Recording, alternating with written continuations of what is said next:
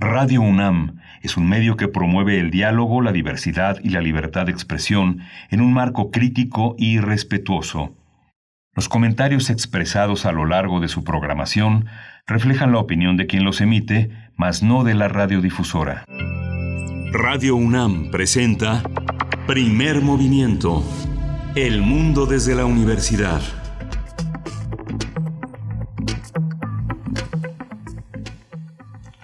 Hola, buenos días. Hoy es miércoles 27 de mayo y son las 7.05 de la mañana, 7.06 de la mañana en la Ciudad de México. Estamos transmitiendo desde Radio UNAM en Adolfo Prieto 133 en la colonia del Valle, a distancia, a distancia, pero muy cercanos, muy en la misma sintonía. Berenice Camacho, ¿cómo estás? Muy buenos días.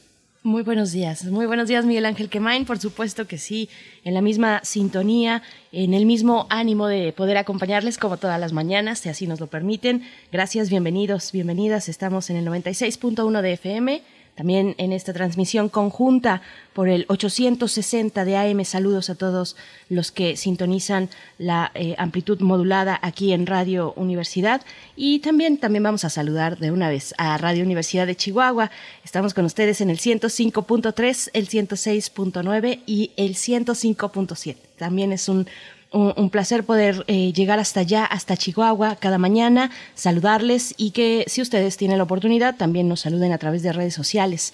Desde donde sea que nos estén escuchando, será un placer poder leerles en redes sociales, arroba PMovimiento, así nos encuentran en Twitter, y Primer Movimiento UNAM en Facebook, pues es la manera que tenemos para comunicarnos, para saber eh, cuáles son sus comentarios esta mañana. Díganos cómo amanecen, cómo les va tratando pues este momento de cuarentena que hay que eh, no hay que eh, no hay que soltar este estas eh, pues indicaciones que pueden ser muy rigurosas mantenernos en casa quedarse en casa es la instrucción de salud para poder pues hacer frente a esta pandemia en un momento importante en el que estamos como es como es este ya en la última semana de la Jornada Nacional de Sana Distancia Miguel Ángel. Sí, y hoy tenemos un programa muy, muy interesante. Siempre está vinculado a la COVID-19 porque es lo que nos asedia todos los días, porque es lo que es el futuro. Y hoy vamos a tener un arranque de lectura, como todos los miércoles. La literatura, el ensayo están presentes aquí en Primer Movimiento. Y vamos a ver un libro muy importante. Es de Gutierrito Sanada Personal. Es un análisis que de la telenovela mexicana como fenómeno cultural. La autora es Florence Toussaint. Ella es profesora en la Facultad de Ciencias Políticas y Sociales de la UNAM. Y este libro se hizo a lo largo de 30 años, 30 años de trabajo ininterrumpido en la revista Proceso, donde ella es pues prácticamente una de las fundadoras de la revista y una de las mujeres con mayor continuidad en el ensayo de la comunicación, profesora indiscutible de esta, de esta materia indispensable en nuestra universidad. Por supuesto, va a ser una conversación muy interesante, prácticamente nuestra educación cultural a través de la pantalla chica a lo largo de tantas décadas, pues bueno, lo estaremos eh, conversando en unos momentos más, en poco tiempo, y después llegará también, como cada miércoles, las fonografías de bolsillo con Pavel Granados, él es director de la Fonoteca Nacional, también es escritor y bueno, es amigo de este espacio de Radio UNAM, eh, nos va a comentar en esta mañana acerca de el inicio de la publicidad sonora. Así es que, bueno, va a estar también muy interesante. En general, Miguel Ángel, hoy tenemos un día lleno de cultura, de artes también, en el contexto, sí, de, de la pandemia de la COVID-19 y cómo ha venido afectando eh, pues esta situación de confinamiento donde los públicos pues estamos en nuestros hogares y, pues bueno, vamos a estar conversándolo desde distintos ángulos, pero también tenemos algo muy interesante para nuestra nota nacional. Sí, el plan emergente de atención a personas privadas de la libertad próximas a salir es un tema que se ha venido discutiendo en las últimas semanas. Ángela Guerrero es una de las protagonistas de esta discusión ella coordina la organización SEA, Justicia Social, y vamos a hablar con ella sobre este tema. Y para la misma hora, por ahí de las 8.35 de la mañana, estaremos conversando sobre la mm, pues esta propuesta, el programa de Vindictas Artes Escénicas, Vindictas Artes Escénicas, que se transmite por TV UNAM y que ustedes también pueden ver los capítulos, cada uno de estos capítulos, van pocos, apenas se, se inauguró hace muy pocas semanas. Ustedes pueden, pueden ver los capítulos en eh, la página de YouTube, en la cuenta de YouTube de TV UNAM. Vamos a conversar con Julia Antivilo Eh, Julia Antivilo es historiadora, es performancera feminista y es directora de la Cátedra Rosario Castellanos de Arte y Género en la UNAM y con ella vamos a estar eh, pues comentando sobre este nuevo programa Vindictas Artes Escénicas en TV UNAM.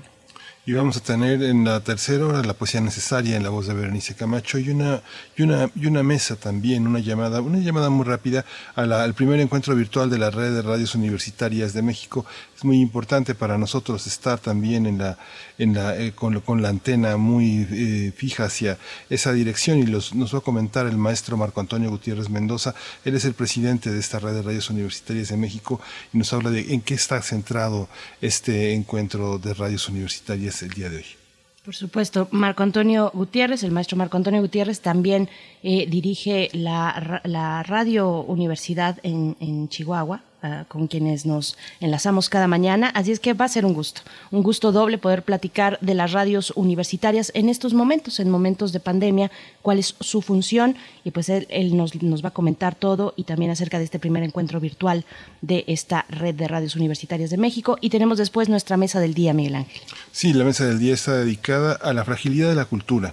Vamos a tener nuevamente a Cuauhtémoc Medina, el curador en jefe del MUAC e investigador del Instituto de Investigaciones estéticas de la UNAM y vamos a discutirlo con un hombre que ha peleado durísimo por el cine mexicano, que es Víctor Ugalde. Él es presidente del Observatorio Público Cinematográfico Rafael Portas, e integrante del Greco y del MOCAM, organizaciones dedicadas al análisis, al seguimiento y a las propuestas culturales para mejorar nuestras políticas culturales. Así es, y después, como cada miércoles, también tenemos nuestra sección dedicada a la química a cargo del doctor Plinio Sosa, él es académico de tiempo completo de la Facultad de Química y se dedica, además de la docencia, a la divulgación de la química y en esta ocasión nos hablará del elemento xenón, el xenón como el elemento que no tomó clases de química. Es el título que nos propone para esta mañana el doctor Plinio Sosa, que de verdad nos encanta la manera que nos va narrando cada uno de los elementos de la tabla periódica, ahora que estamos en este 2020 cumpliendo 150 años de su elaboración, de su primera eh, del primer conjunto de elementos que se situaron en esta tabla periódica, después se fueron sumando con el paso de los años cada vez más elementos, como bien sabemos, pero bueno, es esta sección que dedicamos a la química. Y bueno, de nuevo eh, les invitamos a que se acerquen a redes sociales, a que nos comenten esta mañana eh, cómo, cómo les va, están ahí nuestras redes sociales, y si no también, nada más con su escucha nos damos completamente por bien, servidos. Vamos a ir con lo siguiente, que es el corte informativo que hacemos cada mañana sobre la COVID-19 que ocurre a nivel nacional, internacional y también las propuestas de nuestra universidad. COVID-19. Ante la pandemia, sigamos informados. Radio UNAM. La Secretaría de Salud informó que el número de decesos por la enfermedad de la COVID-19 aumentó a 8.134. De acuerdo con el informe técnico ofrecido ayer por las autoridades sanitarias, los casos confirmados acumulados se incrementaron a 74.560 y el de sospechosos a 31.878. El presidente Andrés Manuel López Obrador informó que esta semana podrían actualizarse las proyecciones sobre la posibilidad de regreso a clases en algunas regiones, de acuerdo con el semáforo de la emergencia sanitaria. Eh, López Obrador se reunió anoche con su gabinete para evaluar el levantamiento de algunas medidas. El presidente López Obrador dijo también que podría reanudar sus giras por el país si así lo autorizan las autoridades de salud. Soledad Aragón, eh, secretaria de Trabajo de la Ciudad de México, informó que ante la pandemia del nuevo coronavirus se han entregado 48.801 apoyos del seguro de desempleo. La funcionaria dijo que han sido recibidas 43.597 solicitudes para recibir este apoyo adicional emergente, de los cuales, de esas eh, solicitudes, 19.668 ya fueron aprobadas, con lo cual 92.938 han sido beneficiadas estas personas con el seguro de desempleo. En la información internacional, la Organización Mundial de la Salud aclaró que todavía no estamos en la segunda oleada de la pandemia del nuevo coronavirus SARS-CoV-2. Mike Ryan, director ejecutivo de la OMS, dijo que nos encontramos justo en medio de la primera oleada de coronavirus y dijo que la enfermedad de la COVID-19 está en alza. El funcionario de ese organismo de la ONU indicó que hay regiones en el mundo donde los contagios continúan en ascenso, como en América del Sur o el sur de Asia. La Organización Panamericana de la Salud estimó un aumento continuo en el número de casos de coronavirus en México. Carissa Etienne, directora de la OPS, advirtió que este incremento se registrará en México, El Salvador, Guatemala y Nicaragua con base en el modelo que maneja ese organismo de la ONU. Ante la caída de los vuelos de pasajeros, LATAM Airlines se declaró en quiebra ayer en Estados Unidos. Es la compañía aérea más grande de América Latina y anunció en un comunicado que esta decisión incluye sus filiales tanto en Chile como en Perú, Ecuador y Colombia.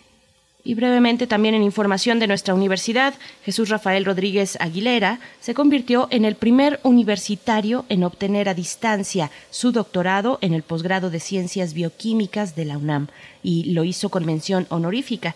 Cabe señalar que desde la suspensión de actividades presenciales se han realizado cinco exámenes de grado en esa entidad universitaria, de acuerdo con Clorinda Arias Álvarez, coordinadora del posgrado de Ciencias Bioquímicas, la respuesta de la universidad al implementar exámenes a distancia durante el confinamiento es un parteaguas en la educación en México en estos momentos de contingencia. Miguel Ángel. Sí, y bueno, con eso cerramos nuestra, nuestro corte informativo y pues vamos a ir a música, ¿verdad?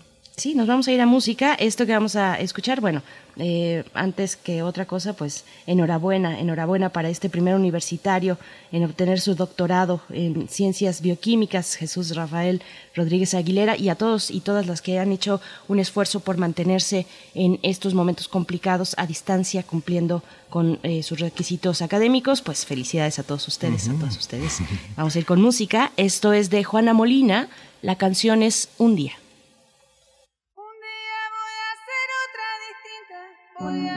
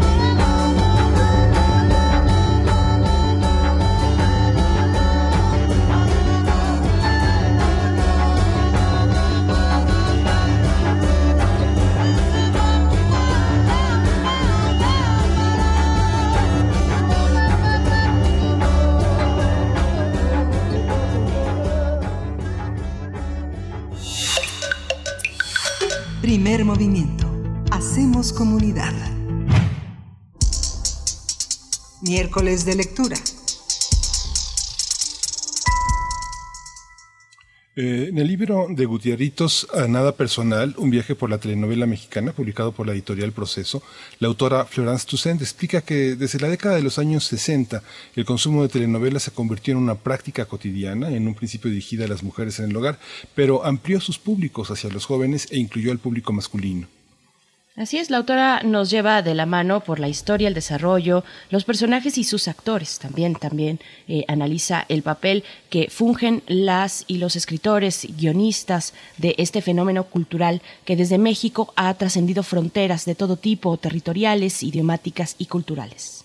Para los investigadores y los analistas de la comunicación, la telenovela constituye un factor indispensable para entender la realidad del México actual, porque en algunos casos ha sido creadora o modificadora de estilos de vida, visiones del mundo e incluso concepciones políticas. La autora considera que la telenovela busca imponer su status, quo, es decir, intenta que las formas de vida no cambien y permanezcan los prejuicios, como la discriminación entre clases sociales. La socióloga Florence Toussaint a lo largo de más de 20 años ha realizado el seguimiento de los principales acontecimientos de la llamada pantalla chica en las páginas de proceso. Tendremos en estos momentos una conversación sobre el fenómeno cultural de las telenovelas en México y este día nos acompaña precisamente Florence Toussaint. Ella es profesora en la Facultad de Ciencias Políticas y Sociales de la UNAM y colaboradora en la revista Proceso, bueno, desde hace muchísimo tiempo, escritora también y nos da mucho gusto poder conversar contigo, Florence Toussaint. Muy buenos días, gracias por estar aquí en Primer Movimiento, bienvenida. Muy, muy buenos días, muchas gracias y los saludo con mucho afecto. Eh, Gracias, Florence. Pues es un libro que esperábamos desde hace mucho tiempo porque eh, ha sido un trabajo impido, un análisis permanente que eh, se ha aglutinado en las páginas de la revista, pero también a, partir de ensayos de largo aliento que has publicado en algunas otras partes. ¿Cómo está estructurado este libro? ¿Por qué decidiste organizarlo Bueno, en torno a la telenovela y qué, y qué- qué eh, esperamos de él? En varios capítulos, el, de hecho el subtítulo se llama Un viaje por la telenovela mexicana. Y quiere decir que eh, yo hago varias paradas. La primera es una, un ensayo sobre lo que considero los rasgos fundamentales de la telenovela, en donde pues indago un poco también eh, jugando con el lenguaje y con algunos términos que la propia telenovela ha usado, como los ricos también lloran y eh, este tipo de frases, eh, para un poco explicar mi, mi perspectiva de lo que la telenovela es como género, porque su importancia además radica en eso, en que es un género surgido en Latinoamérica y específicamente en México. Hay elementos, por ejemplo, el, eh, el chícharo, el, eh, el apuntador que se ponen en, en el oído, pues eso es un invento mexicano que no en todos lados se, se usó. Entonces, eh, trato pues de, de indagar, de hacer un poquito de, pues, eh, de reflexión en torno a lo que la telenovela significa. Y significa también no solo en términos culturales, sino para el público. En algún momento digo que, bueno, es una cita cotidiana para muchísima gente en donde se pueden obviar los llantos de los niños, los reclamos del cónyuge y se puede uno eh, evadir de la realidad.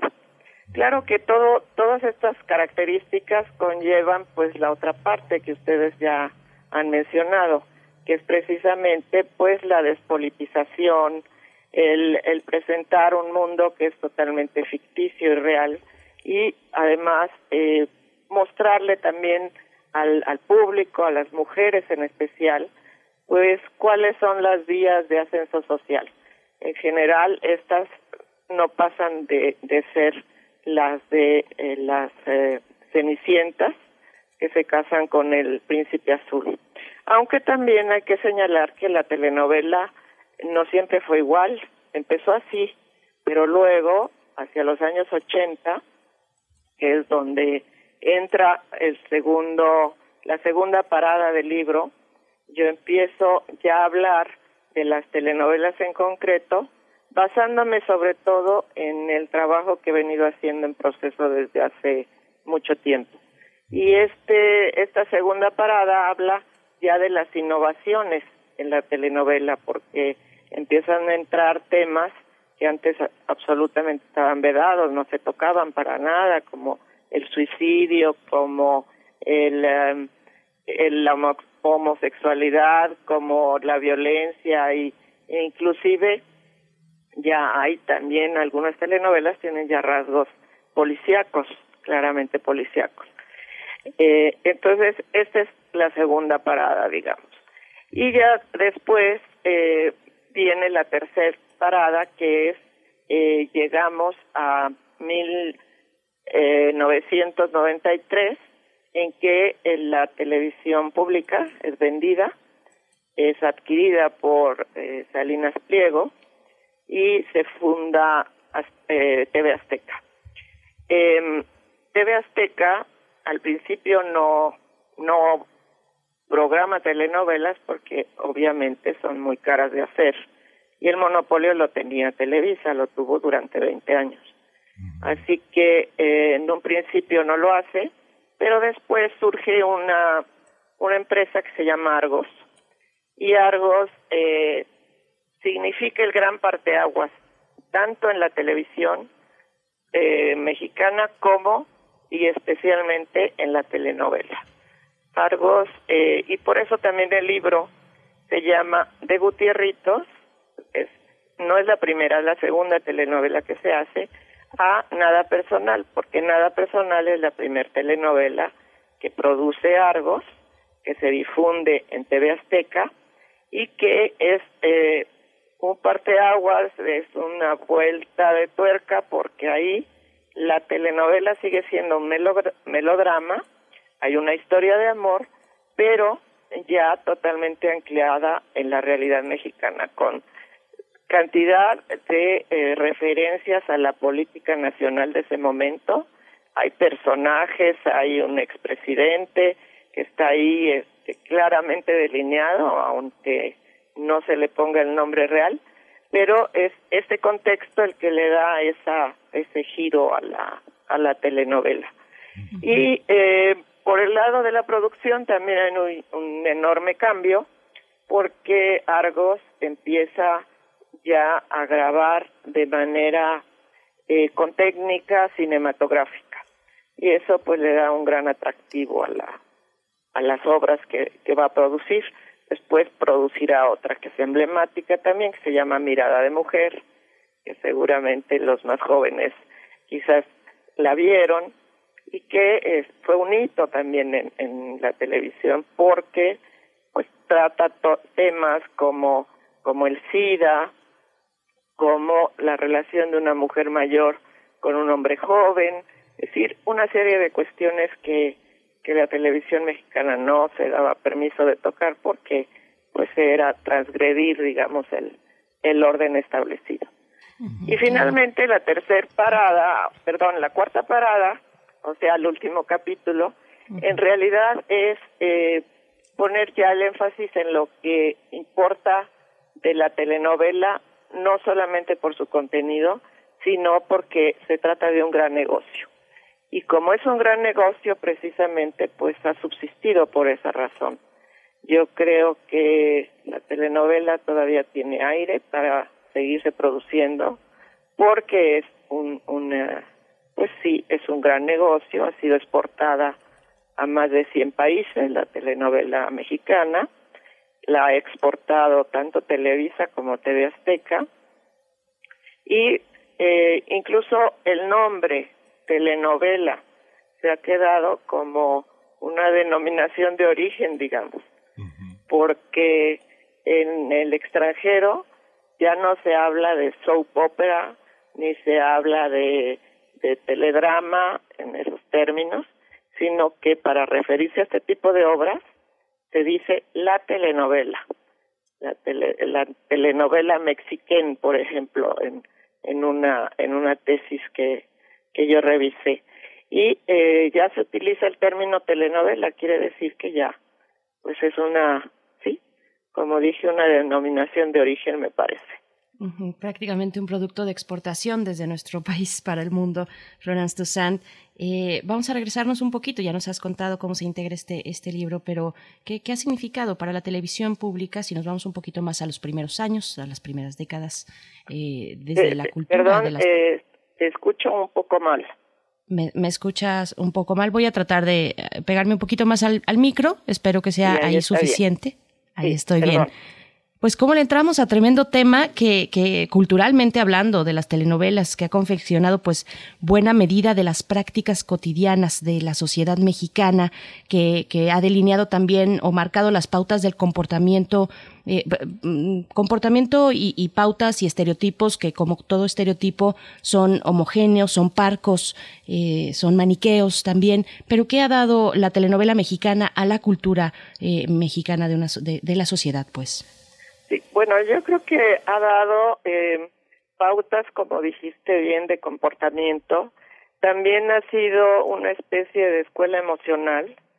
Eh, ha afianzado algunos valores muy arraigados ya en, la sociedad mexicana, como cierta religiosidad, cierta eh, fatalidad también, es decir, así somos y, y no hay remedio, tenemos que seguir siendo así. Eh, por otro lado, algunas telenovelas, porque también las hubo, eh, muestran, digamos, eh, una realidad un poco menos distorsionada y dejan ver ciertas características del, pueblo mexicano. ¿no? Ahora, lo que también es muy notorio es que, a diferencia de, de otras obras, las series o, lo que se llama soap opera en Estados Unidos, las telenovelas, eh, en las telenovelas siempre está presente la, la diferencia de clase. Es decir, los pobres siempre aparecen, aunque aparezcan siempre en papeles menores, siempre subordinados, son discriminados, son muy maltratados, pero esa realidad está ahí. Y yo creo que ese es uno de los ganchos justamente de la telenovela, porque hay eh, clases sociales que se pueden identificar con este tipo de, personajes y eh, y por otro lado hay una un acento aspiracional. Y la la gente quiere ser como la princesa del cuento o como el que este está digamos eh, el hombre triunfador que tiene 20 mujeres a sus pies y, y bueno, todas estas, todos estos valores están presentes y se conjugan en, en una amalgama que en algunos casos pues es realmente deplorable, pero en otros casos está bien lograda y entonces es, es un reflejo de, de la realidad, de cómo somos. Y muy al principio la telenovela también lo que hizo fue crear hábitos de, de consumo porque había que consumirla en un horario, en ciertos días, había que seguirla de lunes a viernes y eso eh, de alguna manera generaba unos horarios domésticos para, para poder seguir la telenovela. Hoy eso ya ha cambiado mucho porque pues desde que tenemos internet y las redes sociales y es decir ya prácticamente a cualquier hora se pueden ver estas estas obras claro para quien tiene los medios tecnológicos Florence, ¿tú crees que, eh, bueno, ¿cómo, cómo se modificó? ¿Tú, ¿Tú observas una modificación en los roles, en la forma de enfocar las cuestiones sociales a partir de que la novela se exportó? ¿Quiénes son, quiénes son los clientes de estas grandes televisoras, de estas grandes productoras? Está la televisión brasileña, la colombiana, la venezolana. En, en- su momento, eh, para, ¿para quién exportamos y cuáles son los temas que modifican esta, esta, filia- esta afiliación a la exportación? Bueno, la, la telenovela se exporta a 100 países, no solamente de Latinoamérica, sino se exportó a Rusia, se exportó a España, Italia, Francia, y eh, esta exportación obviamente tenía que buscar temas universales para que en cualquier lugar del mundo se pudieran ver. pero eh, en algún tiempo estos eh, pues estos temas esta temática se se generalizó eh, la telenovela es una especie de em, de exportación digamos tipo Hollywood ¿por qué? porque la telenovela tuvo y tiene un Star System es decir creó unos personajes unos unas estrellas que ahí están y que ahí siguen. Y en muchos casos eran las estrellas las que las que eran requeridas, digamos, de- de- desde el extranjero y muy conocidas. Entonces, de pronto, por ejemplo, Verónica Castro llegaba a Rusia y era recibida como un gran personaje, ¿no? O eh, la oías hablar en hindi o la podías oír hablar en portugués, en italiano, por el doblaje. Todo esto gracias también a, a la tecnología que se pudo se pudo exportar. Y en algún momento Televisa intentó hacer coproducciones, por lo menos con actores de otros de otros países. Hubo un tiempo en donde pues eh, convivían en una telenovela y creo que todavía en algunos casos lo hacen actores colombianos, venezolanos, cubanos, eh, mexicanos para darle ese toque, digamos, internacional. Pero como la telenovela se exportó básicamente a televisoras comerciales en el mundo, entonces eh, eso fue a partir de los 80, porque antes eh, en Europa, por ejemplo, no había televisión comercial privada. A partir de fines de los 80 empezó esto a cambiar y entonces aparecieron algunas televisoras em, ya privadas, comerciales, que requirieron de estos materiales. Entonces, el, el, la, y bueno, el cambio de temática en el libro yo lo voy marcando. Yo hablo, por ejemplo, de las clásicas de Televisa en cuatro rubros, que son las de amor, que son las de, misterio o de eh, policíacas. Eh, están también las las que van a dar a los jóvenes, a los muy jóvenes, a los adolescentes y luego a los niños. Y eh, también hay las históricas.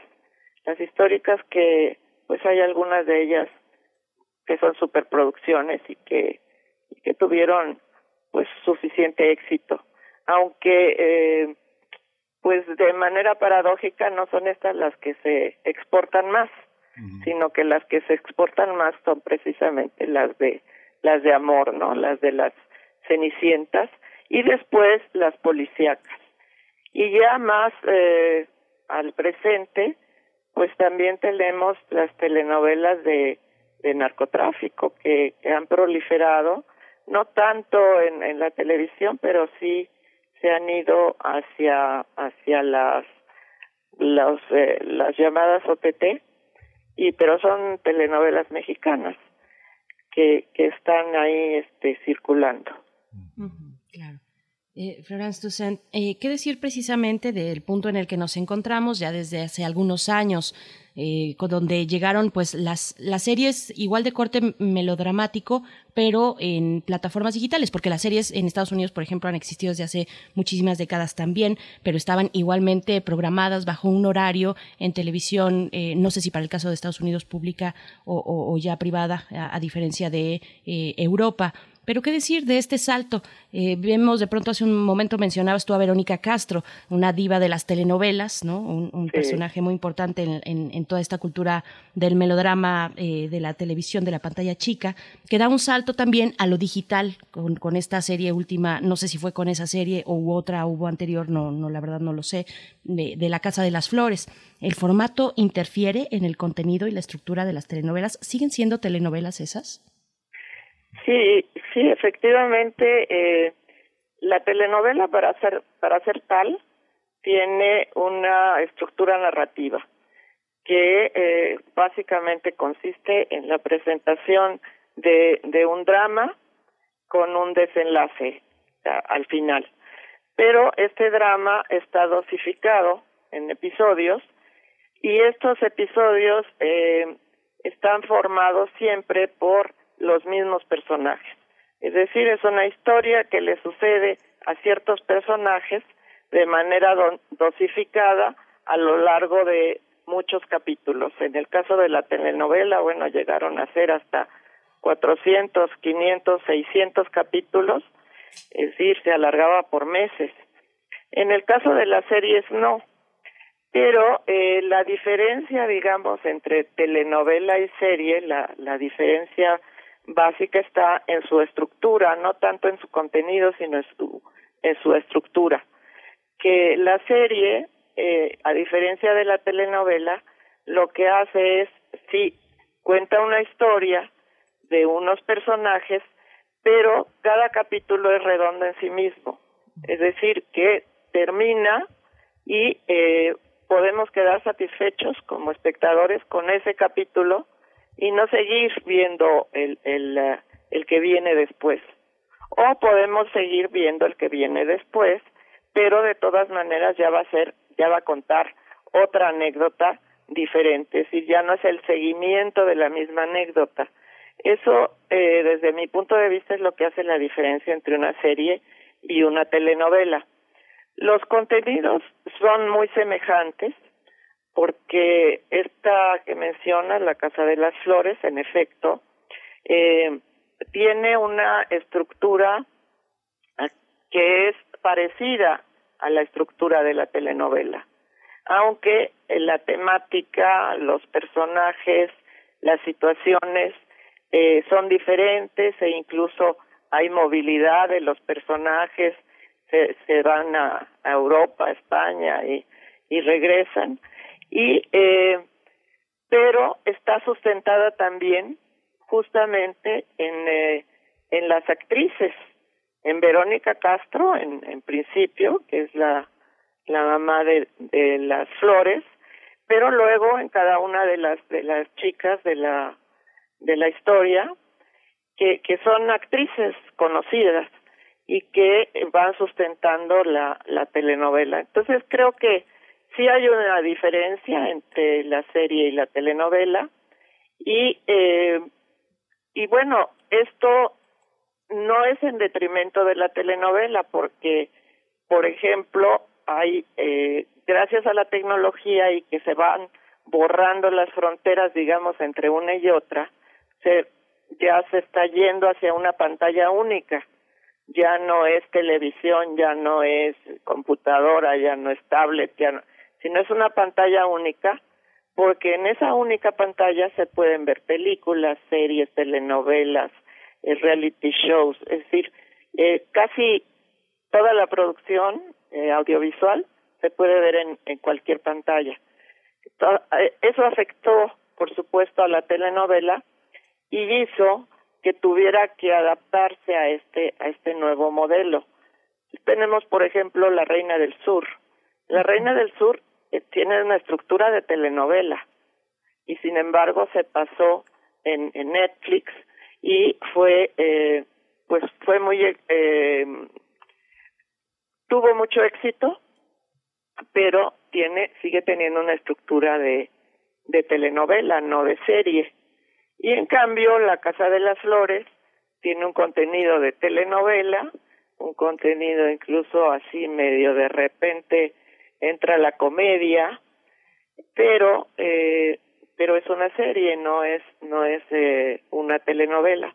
Entonces sí eh, el la tecnología modifica los contenidos y los contenidos se adaptan a las nuevas formas tecnológicas y a las nuevas a los nuevos formatos digamos en en ese sentido. Entonces falta si bien la telenovela ya es un género establecido falta que surja un género eh, melodramático en serie. Creo que eso todavía no sucede. Se toma prestadas muchos de los elementos de la telenovela para las series. Todavía no porque pues estamos muy al inicio digamos de la de este tipo de producciones. Florence, pues nos dejas sorprendidos con, con, este, con este tema, pero, pero- pero el tiempo se acaba y quisiera hacerte una, un- una última pregunta, un poco de cierre. Eh, en el sentido de la televisión, estas historias de amor, estas historias para jóvenes, eh, la telenovela nunca será un arte, a pesar de que, bueno, como ha señalado, el, el tema de Argos fue incorporar un lenguaje cinematográfico, pero un lenguaje cinematográfico no es el cine. Un Sí. lenguaje cinematográfico son recursos, herramientas eh, técnicas para contar historias. Eh, ¿La telenovela llegará a ser arte? ¿Es, es- artístico o simplemente es un producto que conduce una ideología, que tiene el encargo de modificar un tema, de conducir una opinión? ¿Qué es para ti esto? Sí, bueno, es, es, eh, es difícil responder esa pregunta porque eh, si la vemos desde el punto de vista de la división entre las bellas artes y el arte popular o lo popular, pues no, no, la telenovela no llega a alcanzar esa, ese estatus de arte. Pero si lo vemos como un arte popular, como una artesanía quizá, pues sí, hay algunas telenovelas que, que logran ese, ese nivel, ese estatus.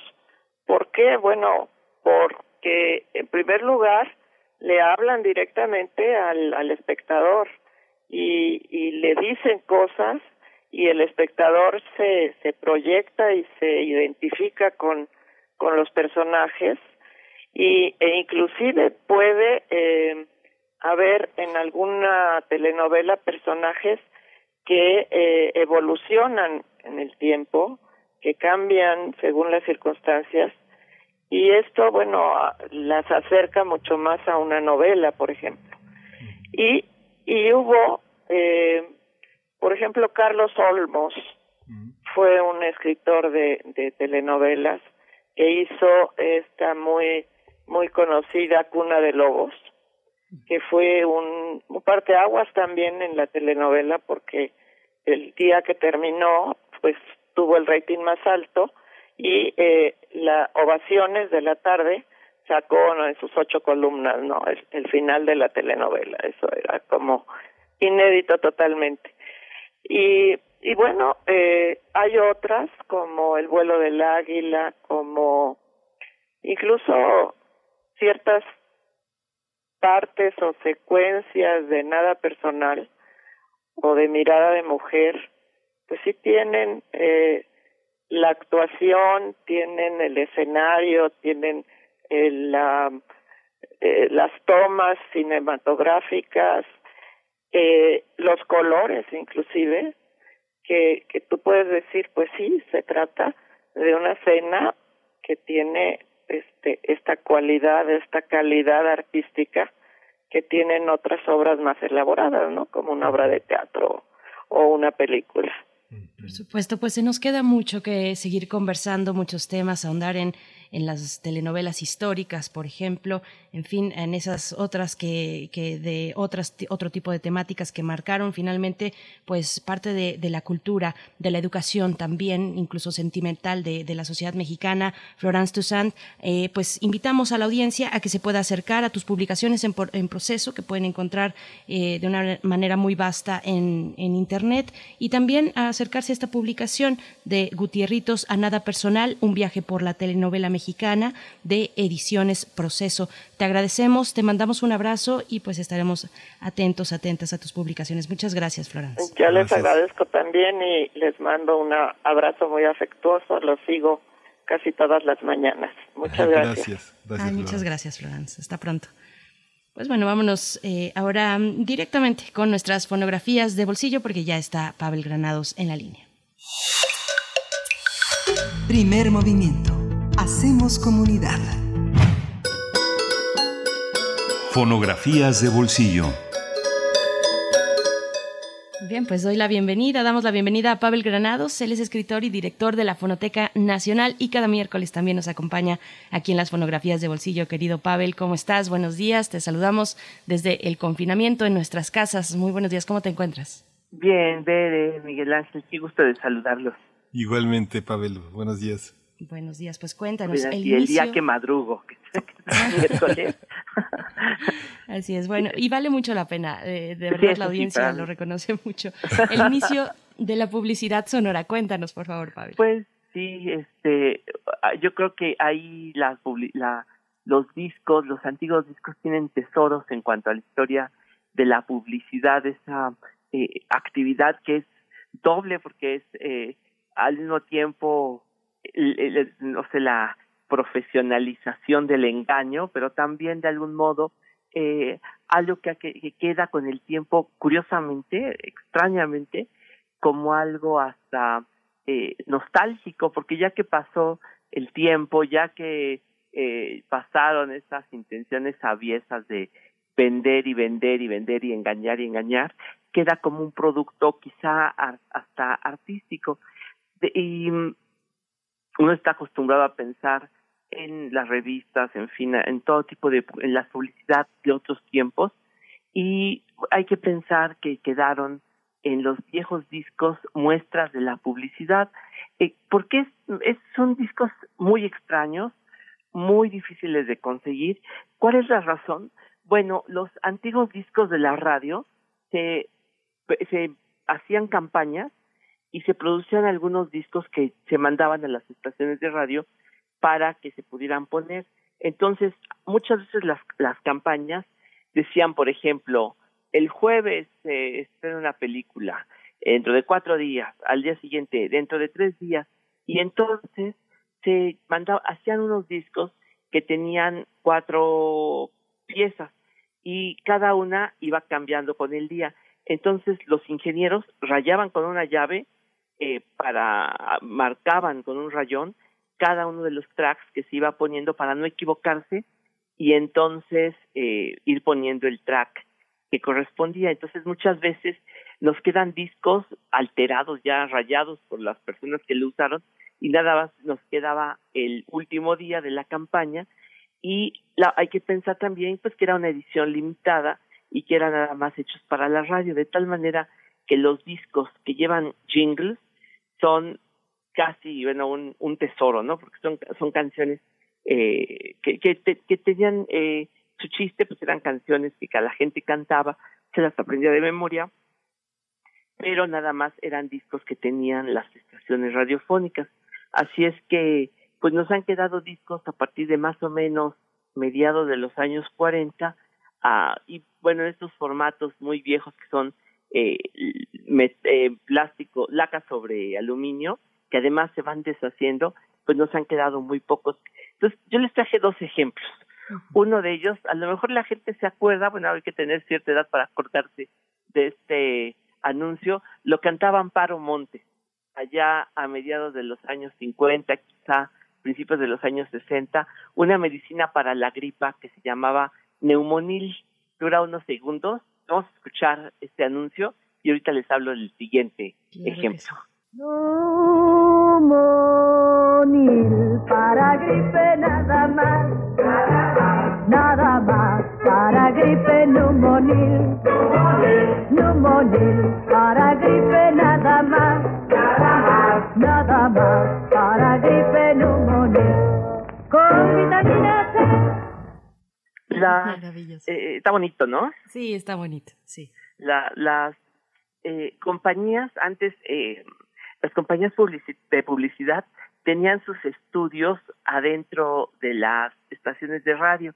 Ahorita estaba escuchando que hablaban de las eh, telenovelas. Las radionovelas tenían también, por ejemplo, compañías como Colgate.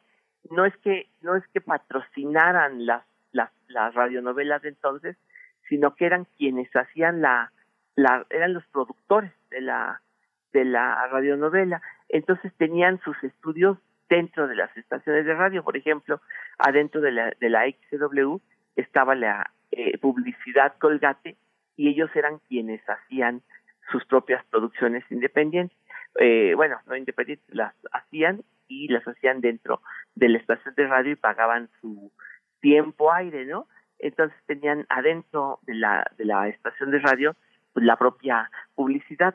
Pues hay un disco que me encontré porque ¿cuándo nació esta publicidad? Pues desde los años 20 ya hay discos que se vendían para que la gente los tuviera o se regalaban.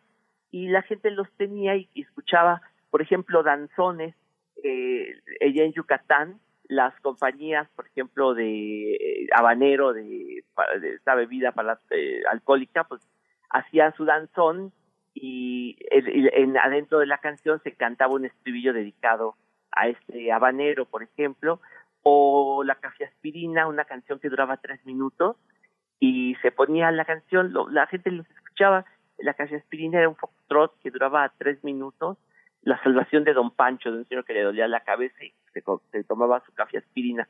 Pues me acabo de encontrar un disco que es, eh, pues yo, a mí se me hace toda una rareza, porque, bueno, pues eh, en, en aquella época estamos hablando, este disco yo creo debe ser de 1936.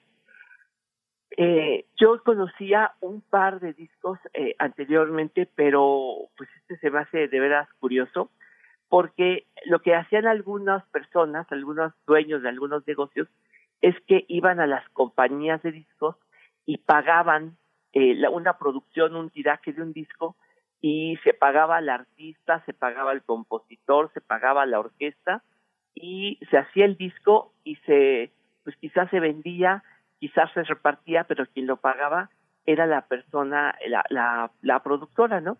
Entonces por ahí quedaron algunos discos, por ejemplo, conozco yo la, la marcha de la sal de uvas picot, que existe, que le atribuyen la autoría a Guti Cárdenas y que existe allá en los años 30, 1931, 32, un disco, existe el disco de, hay, unos de unas compañías de chocolate que decían, esta compañía de chocolate les manda este vals y una, un cuarteto de cuerdas tocaba un vals patrocinado por una compañía de chocolate, pero el que me encontré ahora es eh, pues uno que tuvo, uno que tuvo una un negocio que hizo varios discos y don Raimundo López, que era allá en la lagunilla el dueño de varios locales que se llamaba el Coco de los Zapateros. Lo primero es que él eh, pues era un, zapatero y se le ocurrió hacer el Coco de los Zapateros. Creo que después le copiaron el Coco de los Maleteros, que también vendían maletas en la lagunilla, y durante muchos años se, sup- se- era famoso este negocio. De hecho, el ratón Macías, Macías, por ejemplo, el gran boxeador, comenzó eh, como eh, trabajador de, don Raimundo López en la lagunilla en el Coco de los Zapateros. Pues este disco, nada menos que Toña la Negra, es la que canta el Coco de los Zapateros. O sea, que se, se repartió este disco en los años 30 que se llamaba El Coco. Es un bolero, un bolero son, que canta Toña la Negra con la orquesta de Rafael de Paz, un bolero que se convierte en un son, como un son muy rítmico, casi, eh, un son, casi un son, es un son cubano, pues. Entonces, esta es una grabación que yo calculo que debe ser de 1936. Eh, yo creo que le iba muy bien a don Raimundo López para pagar estos discos porque hicieron varios. O sea, eran no era más esta canción, sino que llegó a tener dos o tres canciones distintas que se hicieron famosas allá en los años 30. Pues esto es lo que, va- lo que les traje ahora para escuchar en esta mañana. Fabuloso, Pavel Granados, pues te agradecemos. Yo creo que aquí también participaban todos, ¿no? No era solamente de grandes eh, marcas que pudiesen realizar sus jingles, sino que eh, también los pequeños comerciantes, eh, Pues pienso, sí. ¿no? En aquellos, en aquellos mensajes publicitarios que se transmiten, por ejemplo, en los partidos de béisbol, en los estadios de Ah, béisbol, claro. muy, muy locales, ¿no? También. Exactamente, sí, de todo, a todo nivel. Pero este me llama la atención porque es una producción grande con orquesta, con un tiraje de discos y lo hizo una, un local de zap- una zapatería de la Lagunilla. Yo creo que le iba muy bien a este, aunque es un negocio pequeño, le iba muy bien, ¿no? Claro que sí, pues. Querido Pavel, te agradecemos, te despedimos, nos quedamos con este audio que nos compartes esta mañana y despedimos también de una vez a la Radio Universidad en Chihuahua. Nos encontramos con ustedes el día de mañana, nosotros seguimos aquí en el 96.1 de FM y después vamos, vamos al corte, vamos a escuchar primero. Si usted quiere calzar bien y es de gusto refinado, váyase a la lagunilla y obtendrá el mejor calzado. Puesto de Raimundo López se llama la mexicana. Apresúrese usted luego, vaya hoy, no espere mañana.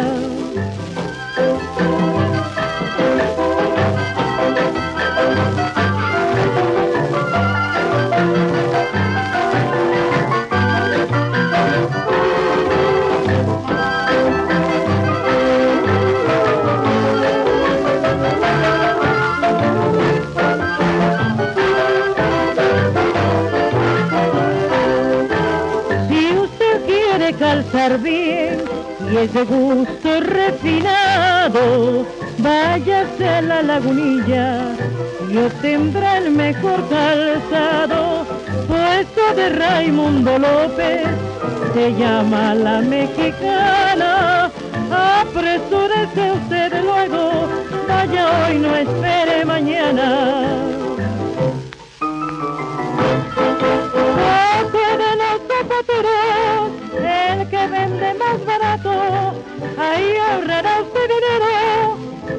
Recibe el mejor trato. Váyase y comprará, no se espere hasta mañana, él es el coco de los zapateros, Raimundo.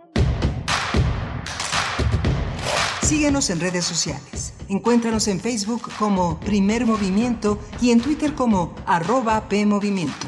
Hagamos comunidad.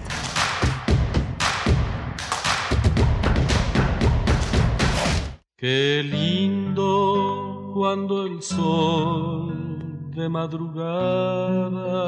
El mes pasado, Oscar Chávez partió de esta vida. Es reconocido por sus letras, por sus canciones, aunque también fue actor de cine y de radio. UNAM.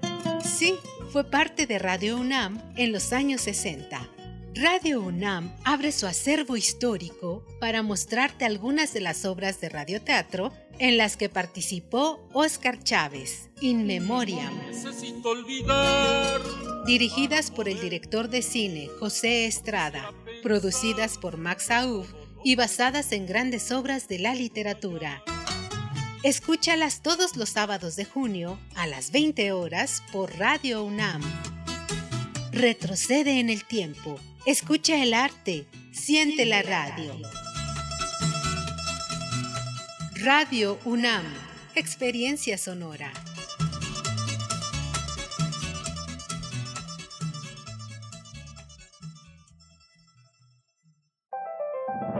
En México hemos luchado, hemos llorado, hemos celebrado y hemos hecho silencio y cerrado el puño cuando ha hecho falta. En México no nos dejamos. Los mexicanos somos invencibles. Hoy hagamos una pausa a lo que nos identifica y nos hace sentir orgullosos. Tenemos que cuidarnos todos para que todo vuelva a ser como antes. Que no nos falte nadie. PRI, el Partido de México. Me pondré un cubrebocas. Si tienes que hacerlo, hazlo bien. Lava tus manos al ponerlo y al quitarlo. Tómalo por los resortes y ponlo en la oreja cubriendo bien nariz y boca con el filtro. Nunca lo pongas sobre el cuello o el pelo. Cámbialo cuando esté húmedo, quitándolo por los resortes y deséchalo dentro de una bolsa cerrada. Cuando lo uses, sigue las reglas de higiene y prevención. Y por favor, quédate en casa. Gobierno de México. La vida está llena de sucesos incomprensibles, maravillosos y misteriosos. Cuando nosotros no le encontramos respuesta, entonces se vuelve un caso para... La araña. Acércate al conocimiento científico y técnico de la mano de especialistas en la serie de divulgación La araña patona. araña patona. Con Juan Manuel Valero. todos los sábados a las 13 horas por el 96.1 de FM. Todo tiene una explicación si la sabemos buscar. Radio UNAM, Experiencia Sonora.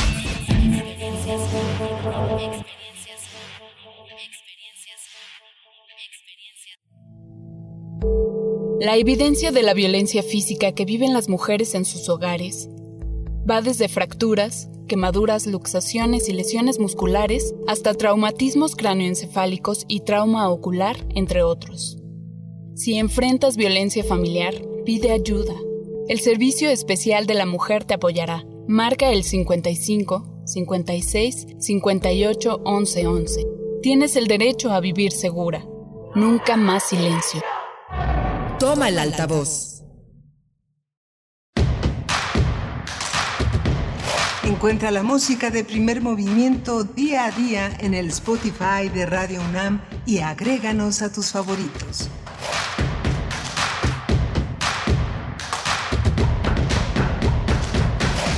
Hola, buenos días. Ya estamos de vuelta después de este breve corte. Cuando son las 8 de la mañana con 5 minutos, iniciamos nuestra segunda hora aquí en Primer Movimiento en este miércoles 27 de mayo.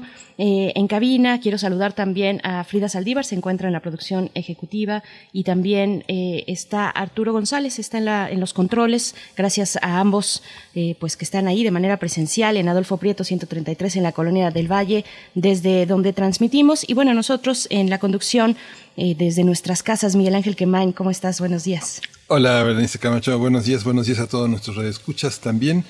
Pues eh, también la bienvenida a la radio Nicolaita, que ya, este, ya, ya lo hicimos en Michoacán.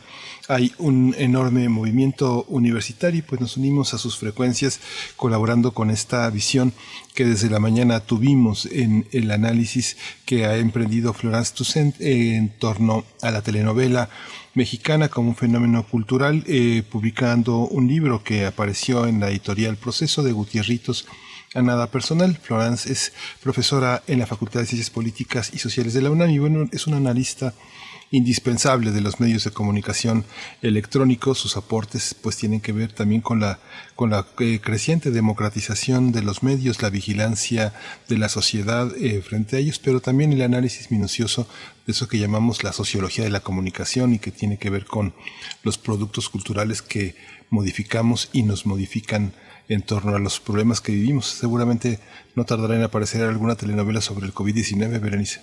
Es precisamente lo que nos ponen aquí en redes sociales. R. Guillermo dice una telenovela con donde todos los personajes eh, lleven cubrebocas.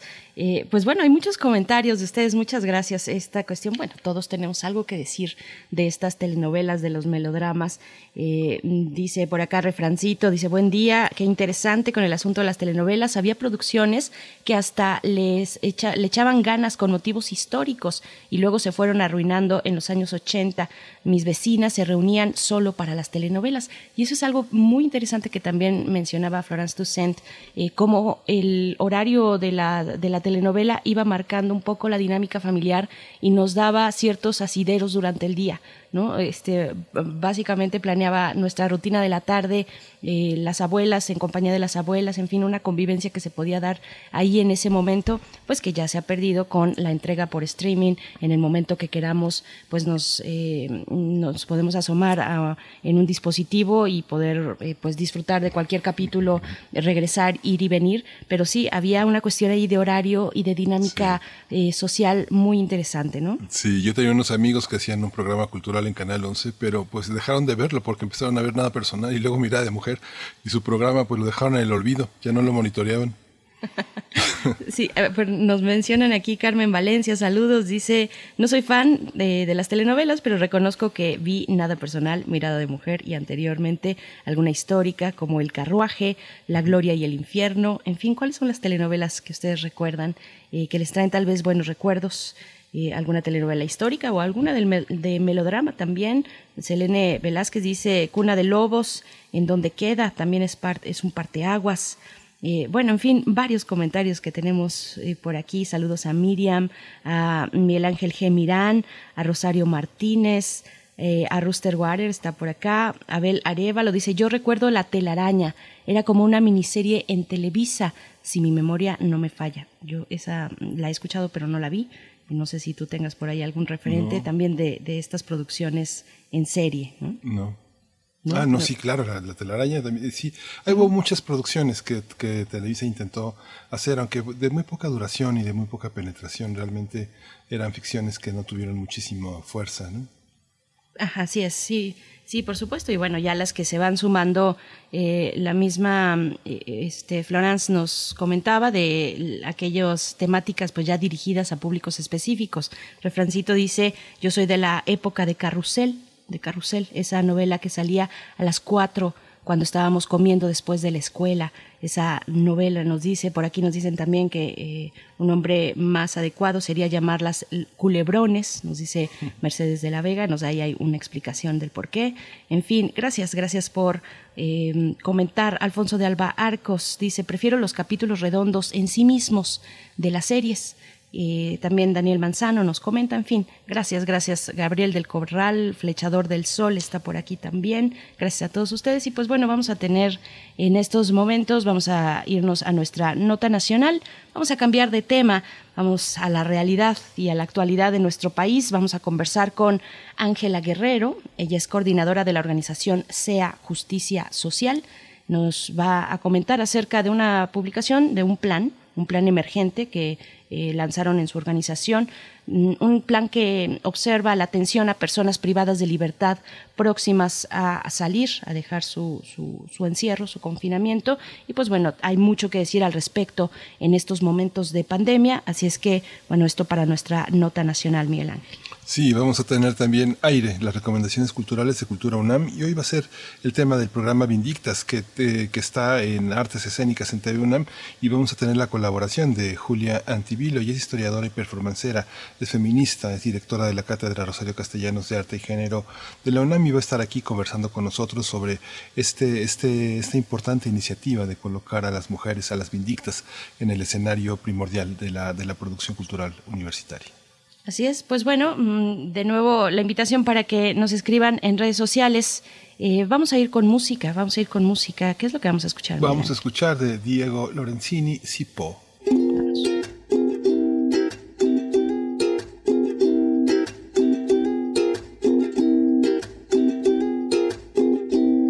Los astros se alinearon a que no adivinas qué pasó. ¿Recuerdas ese cacho que me habían puesto para hoy? Sí, pude correrlo para mañana. Tengo todo el tiempo del mundo para ti. Mm, sí, po, justo que tú también tienes libre. Tendremos todo el tiempo del mundo para hacer. Mm, ni que fuera planeado. Una vez que nos toque, todo el tiempo rindiendo. Siempre yendo al choque, cumpliendo plazos que en la práctica no existen, cumpliendo metas que nunca te propusiste. No vayamos a comprar hoy, no. No vayamos a comprar hoy, no. Me dices si te compro, no vayamos a comprar hoy, no. No vayamos a comprar hoy, no. Me dices si te compro. El peso de la pega no tiene sentido si es así.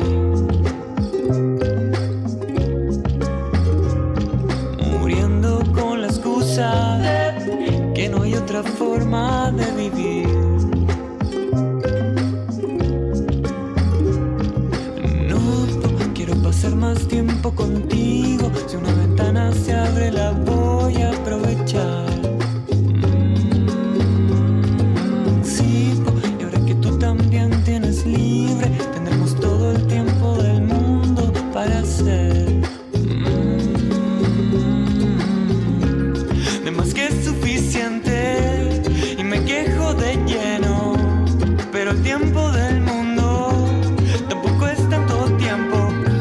plazos que en la práctica no existen, cumpliendo metas que nunca te propusiste. No vayamos a comprar hoy, no. No vayamos a comprar hoy, no. Me dices si te compro, no vayamos a comprar hoy, no. No vayamos a comprar hoy, no. Me dices si te compro, contigo tengo la impresión de estar a salvo, de tener siempre que estar haciendo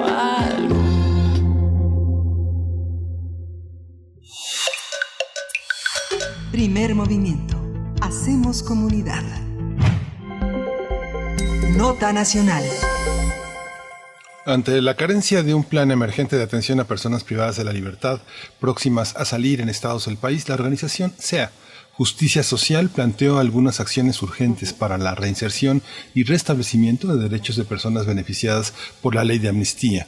Recordemos que esta ley pretende la reincorporación social de personas que fueron privadas de su libertad de manera injusta. Asimismo, permite prevenir el contagio de COVID-19 dentro de las cárceles, de los centros penitenciarios, debido a que alrededor del 43.8% de los centros penitenciarios presenta hacinamiento y el 32% tiene sobrepoblación, según el reporte de este plan emergente de SEA Justicia. Sin embargo, tras la aprobación de la legislación el pasado 20 de abril de este año, ningún Estado se ha pronunciado por un plan emergente de reinserción social. En este sentido, SEA Justicia Social propuso un plan basado en tres acciones principales. Atención inmediata, atención a corto plazo y atención a mediano plazo. En la primera acción se propone que el gobierno restablezca los derechos lo más pronto posible, como el derecho a la salud, a la vivienda, a la alimentación.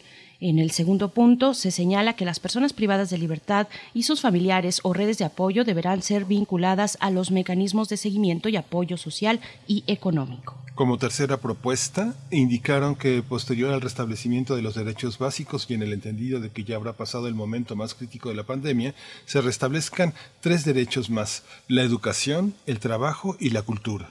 Tendremos una conversación sobre la situación de las personas privadas de libertad próximas a salir y la propuesta de SEA Justicia para establecer eh, un plan de reinserción social. Y este día nos acompaña precisamente Ángela Guerrero. Ella es coordinadora de la organización SEA Justicia Social. Ya ha estado con nosotros en otros momentos y te agradecemos mucho, Ángela Guerrero, por estar aquí una vez más y comentarnos acerca de este tema tan importante. Bienvenida. Eh, Bernice Miguel Ángel, muchísimas gracias eh, por esta invitación y muy buen día. Gracias, Ángela. ¿Cómo, eh, a través de qué instancias se tiene que hacer oír este, este plan de reinserción, este plan de regreso a la vida, a la vida normal? ¿Quiénes lo tienen que operar? ¿Pasa por el legislativo, el ejecutivo? ¿Qué instancias son las que tienen que escuchar esta propuesta? Mira, en este momento lo que tenemos es una instancia a nivel federal que es la Dirección General de Reinserción Social, que depende de la Secretaría de Gobernación, y a su vez también en las entidades federativas tiene que haber en cada una alguna instancia de atención post-penal. Por ejemplo, en el caso de la Ciudad de México, eh, que es el único en su tipo en todo el país, se encuentra un instituto de reinserción social que no depende del sistema penitenciario directamente, sino de la Secretaría de Gobierno. Aquí es donde nos resulta como muy importante que haya una instancia específica para saber cuáles son los planes de reinserción y de reincorporación a las personas que han estado privadas de la libertad. Ángela, a mí me gustaría ir un poquito, eh, pues desenredando esta, esta maraña que puede ser compleja, porque tenemos por un lado la ley de amnistía que, que fue aprobada y que tiene una, digamos, jurisdicción a nivel federal, es una ley federal, pero por otro lado también tenemos el contexto de la pandemia, de una emergencia de atender a toda la población y en este caso a personas privadas de libertad. ¿De quién estamos hablando? ¿De quiénes estamos hablando? ¿Quiénes estarían sujetas a esta posibilidad de preliberación en, en el contexto de ambas cosas? Para, para, para no ir, para, para dejar de mezclar un poquito eh, si es que hay alguna confusión en ese sentido. O sea, distinguir un poco es- es la cuestión de la poco pandemia. complejo los mecanismos que tenemos frente a una crisis sanitaria, cualquiera que ésta sea. Eh, en este caso, siendo esta gran pandemia, contamos con tres mecanismos. Existen tres mecanismos en el país por los cuales las personas, digamos, que pueden salir antes del tiempo previsto de su sentencia o bien aún cuando estén procesadas. Uno de ellos es la ley de amnistía. Esta ley de amnistía que fue aprobada el 22 de abril implica a cierto grupo de delitos, ¿no? Y que estos son únicamente delitos federales, delitos menores, pero al fin y al cabo federales, ¿no? Que son todo ese grupo de delitos contra la salud o vinculados con drogas en menor escala. Eh, estamos hablando de posesión, de venta, en algunos casos de distribución o cultivo. Eh, también incluye otro tipo de delitos que no son federales, por los cuales, aun cuando esté establecido en el documento o en la ley, no hay ninguna persona que esté bajo ese entendido. Eh, ahora, ¿qué tenemos? Tenemos ocho entidades federativas que en este momento ya tienen iniciativas de ley en sus congresos locales para hacer sus propias amnistías.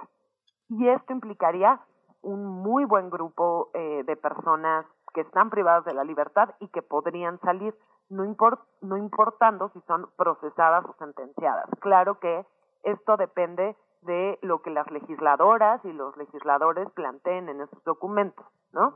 En, ya, por ejemplo, en el caso del Estado de México, en el caso de la Ciudad de México, sí se incluyen los delitos contra la salud en eh, como delitos menores o sin violencia, ¿no? Lo mismo para el caso de Oaxaca, también los incluye, y así estamos empezando a ver varias iniciativas, por ejemplo, también en el caso de Durango, que lo está incorporando, y también lo que tiene son las preliberaciones, que estas están establecidas en la Ley Nacional de Ejecución Penal por razones humanitarias o bien porque el proceso de encierro ya no implica más eh, como ya no ayuda o aporta para la reinserción de estas personas por delitos menores podrán salir.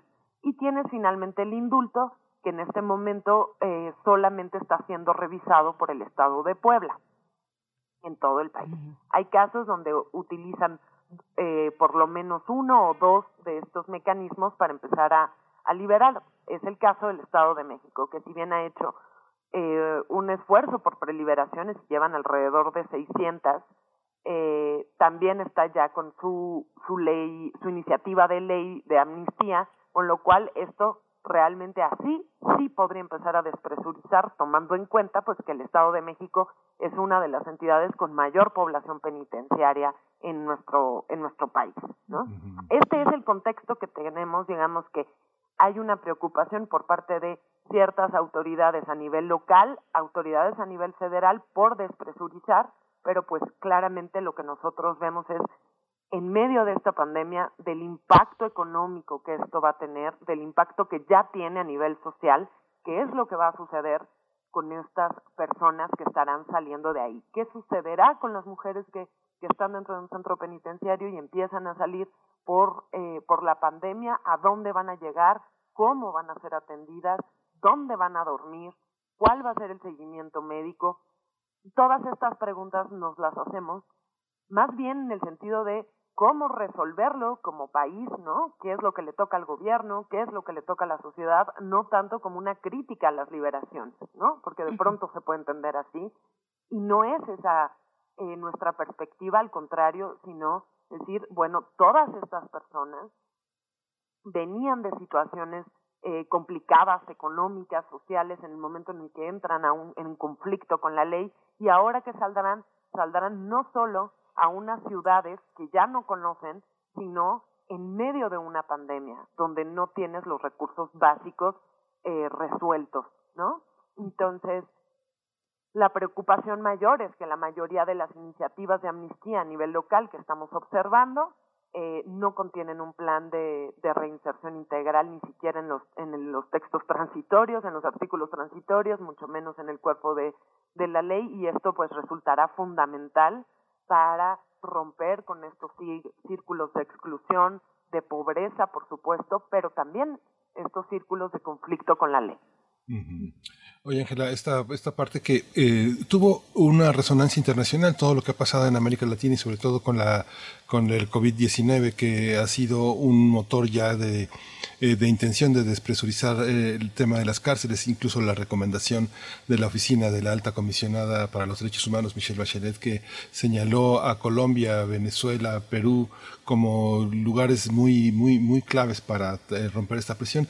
Pero en México también ha sido atendido este tema. Eh, ahora que comentas esta, ¿dónde van a ir? Es que vemos, por ejemplo, que el caso de Argentina, las mujeres mayores de 65 años, las mujeres embarazadas o con hijos menores, siempre que tuvieran delitos leves, les, eh, les las colocaron en arresto domiciliario y son justamente las mujeres que expulsamos, que no queremos, que están fuera siempre en México. No queremos mujeres ancianas ni embarazadas, son víctimas de la violencia y son las víctimas de un sistema que las ha conducido también a la, a la, a la cuestión penal, ¿no? a la cuestión carcelaria. Es así, es, es así de dramático como lo acabo de observar en el caso eh, no solamente de Argentina, por ejemplo Colombia, eh, muchas mujeres estaban dentro de prisión eh, acusadas, por ejemplo, de agresión hacia sus parejas o hacia algún familiar. Y lo que se ha encontrado es que este arresto domiciliario eh, se establece justo en la casa donde había sucedido eh, esta agresión y que en la mayor parte de los casos venía con una historia previa de violencia hacia esas propias mujeres. Entonces, en realidad aquí no se están estableciendo, o sea, no es la, la estrategia principal, no es el arresto domiciliario, sino la liberación, lo cual de alguna manera restaría esa, esa problemática, pero no resuelve en absoluto la situación de las mujeres. Lo que estamos observando es eh, un incremento muy, muy importante en la violencia intrafamiliar y con esta situación donde las mujeres regresan a casa después de muchos años de estar en un centro penitenciario, no vemos cómo pueda esto eh, no, no darse en estos centros. Y la otra situación que también hay, pues es que no existen albergues para mujeres que salen de centros penitenciarios en el país. Los albergues que hay son eh, reducidos, en muchos casos son albergues o que han puesto las propias eh, mujeres liberadas. En la Ciudad de México solamente ubico uno en específico, que si bien está enfocado en personas trans, también dan acceso a algunas mujeres y es el, el albergue de la Casa de las Muñecas Tiresias que lleva la activista Kenia Cuevas, pero tampoco hay muchas opciones y el gobierno tampoco tiene un espacio para recibirlas, ni a ellas, y en el caso de los hombres hay muy pocos espacios también. Entonces, ¿a qué nos enfrentamos? A una situación donde básicamente lo que hacemos es devolver a estas personas a los círculos de violencia que justamente las llevaron a un proceso de conflicto con la ley. Y si bien en medio de la pandemia lo que queremos hacer es actuar de manera urgente, correr, sacar a las personas, porque sabemos que hoy hay ya por lo menos 140 casos confirmados y todo parece indicar que hay una subestimación importante de eh, contagios dentro de los centros penitenciarios, no podemos ver que pues que el gobierno no tenga una, una estrategia para que esto no nos vuelva a suceder, una estrategia coordinada, integral, donde estén involucradas todas las autoridades, donde si bien eh, tenemos una situación muy dramática en el país, también representa una oportunidad para cortar con estos círculos viciosos, digámoslo así, ¿no? Claro. Ángela, además de las preliberaciones y de todos estos acuerdos de amnistía eh, a los que ustedes enfocan este, este plan de reinserción social, además de eso, ¿cuál es la situación en estos momentos en, los penales? Y, distinguir, creo que me parece muy importante distinguir entre aquellos penales eh, federales y también los estados, no sé si tomar Ciudad de México, eh, Estado de México por su sobrepoblación como casos de ejemplo que podamos conversar contigo porque eh, es un momento complicado para que tanto activistas como periodistas se puedan acercar a observar lo que está ocurriendo al interior, porque hay una, un acceso restringido precisamente como parte de las medidas de seguridad, incluso para, para la visita de familiares. Eh, eso, por un lado, cuál es el estado en este momento de, de, pues de la población penitenciaria, pero también a quién le corresponde la responsabilidad en esta pandemia, a la autoridad sanitaria o al sistema penitenciario. Entiendo que también ustedes están eh, proponiendo o, o, urgiendo, urgiendo sobre la necesidad de coordinación entre las distintas autoridades que tienen que ver con, con la vida dentro de los centros penitenciarios? Eh, mira, a nivel federal lo que estamos viendo dentro de los centros penitenciarios es eh, la poca información que hay proviene de la Comisión Nacional de Derechos Humanos. No hay un registro y eso es muy delicado. El domingo en la conferencia vespertina se hizo una pregunta específica uh -huh. Eh, sobre cuántos contagios había en los centros penitenciarios, tanto federales como estatales. Y la respuesta lamentablemente fue que no tenía, que la forma de medir los casos que tenemos confirmados no da para saber cuáles de estos son personas privadas de la libertad. ¿A qué me estoy refiriendo? A que la forma en la que se registran los casos confirmados los casos sospechosos, si bien tiene forma de desglosarse por estado, por sexo, por edad, por comunidad indígena incluso, no nos permite saber cuántas personas vienen de los centros penitenciarios. ¿Por qué? Porque la eh, explicación que se dio es que esos datos únicamente los tienen las autoridades sanitarias o las secretarías de salud y que únicamente la Ciudad de México eh, había pedido específico a la autoridad sanitaria local que llevara un registro de cuáles son las personas que están en esta situación. Aquí lo lamentable, pues es que únicamente la Comisión Nacional es quien tiene estos datos públicos. Y si solamente observamos esos datos, lo que encontramos es que la situación adentro está complicada y parece ser que se va a poner peor. De las 140 personas que hay un registro confirmado en centros penitenciarios, 32 han muerto. Entonces, si bien tenemos una tasa de letalidad bastante alta en el país, como lo vimos el día de ayer y en toda la semana, donde somos el noveno país del mundo con muertes de COVID en los centros penitenciarios, esta tasa de letalidad, por supuesto, que aumenta aún más. En medio de esa situación, por supuesto que qué es lo que se ha hecho en varios centros, limitar las visitas lo más posible, en algunos casos eh, suspenderlas hasta nuevo aviso, pero tampoco los centros penitenciarios, por el tipo de infraestructura, dan para poder tener aisladas a las personas que están ahí. Y por supuesto que la respuesta de los centros penitenciarios eh, termina siendo riñas, motines, en todo, prácticamente en todo el país, ¿no? Algunos registrados, otros no.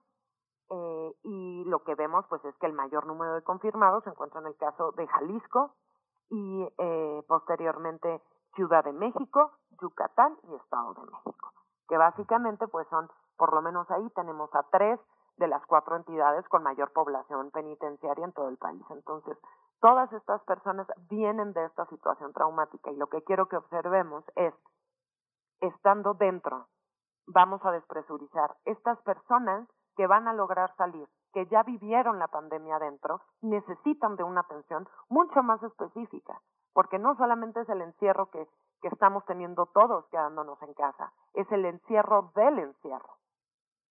Y esto no sabemos cómo manejarlo como sociedad. Lo que hemos observado es que en una situación así, incluso nos, la sociedad se vuelve mucho más discriminatoria, mucho más excluyente. No veo cómo estas personas puedan reincorporarse. Y no creo yo que siendo un gobierno que está enfocado en eh, luchar contra la desigualdad, no podamos observar que esta población necesita una atención especial para no nada más que no vuelva a delinquir, sino para que se les respeten sus derechos, ¿no? Y lamentablemente, una de las formas que veremos es que estas personas que salen, eh, pues lo básico que necesitan tener, como lo planteamos en el documento, es una credencial de lector. ¿Y qué pasa? Que todos los módulos de atención ciudadana de este, de este país están cerrados.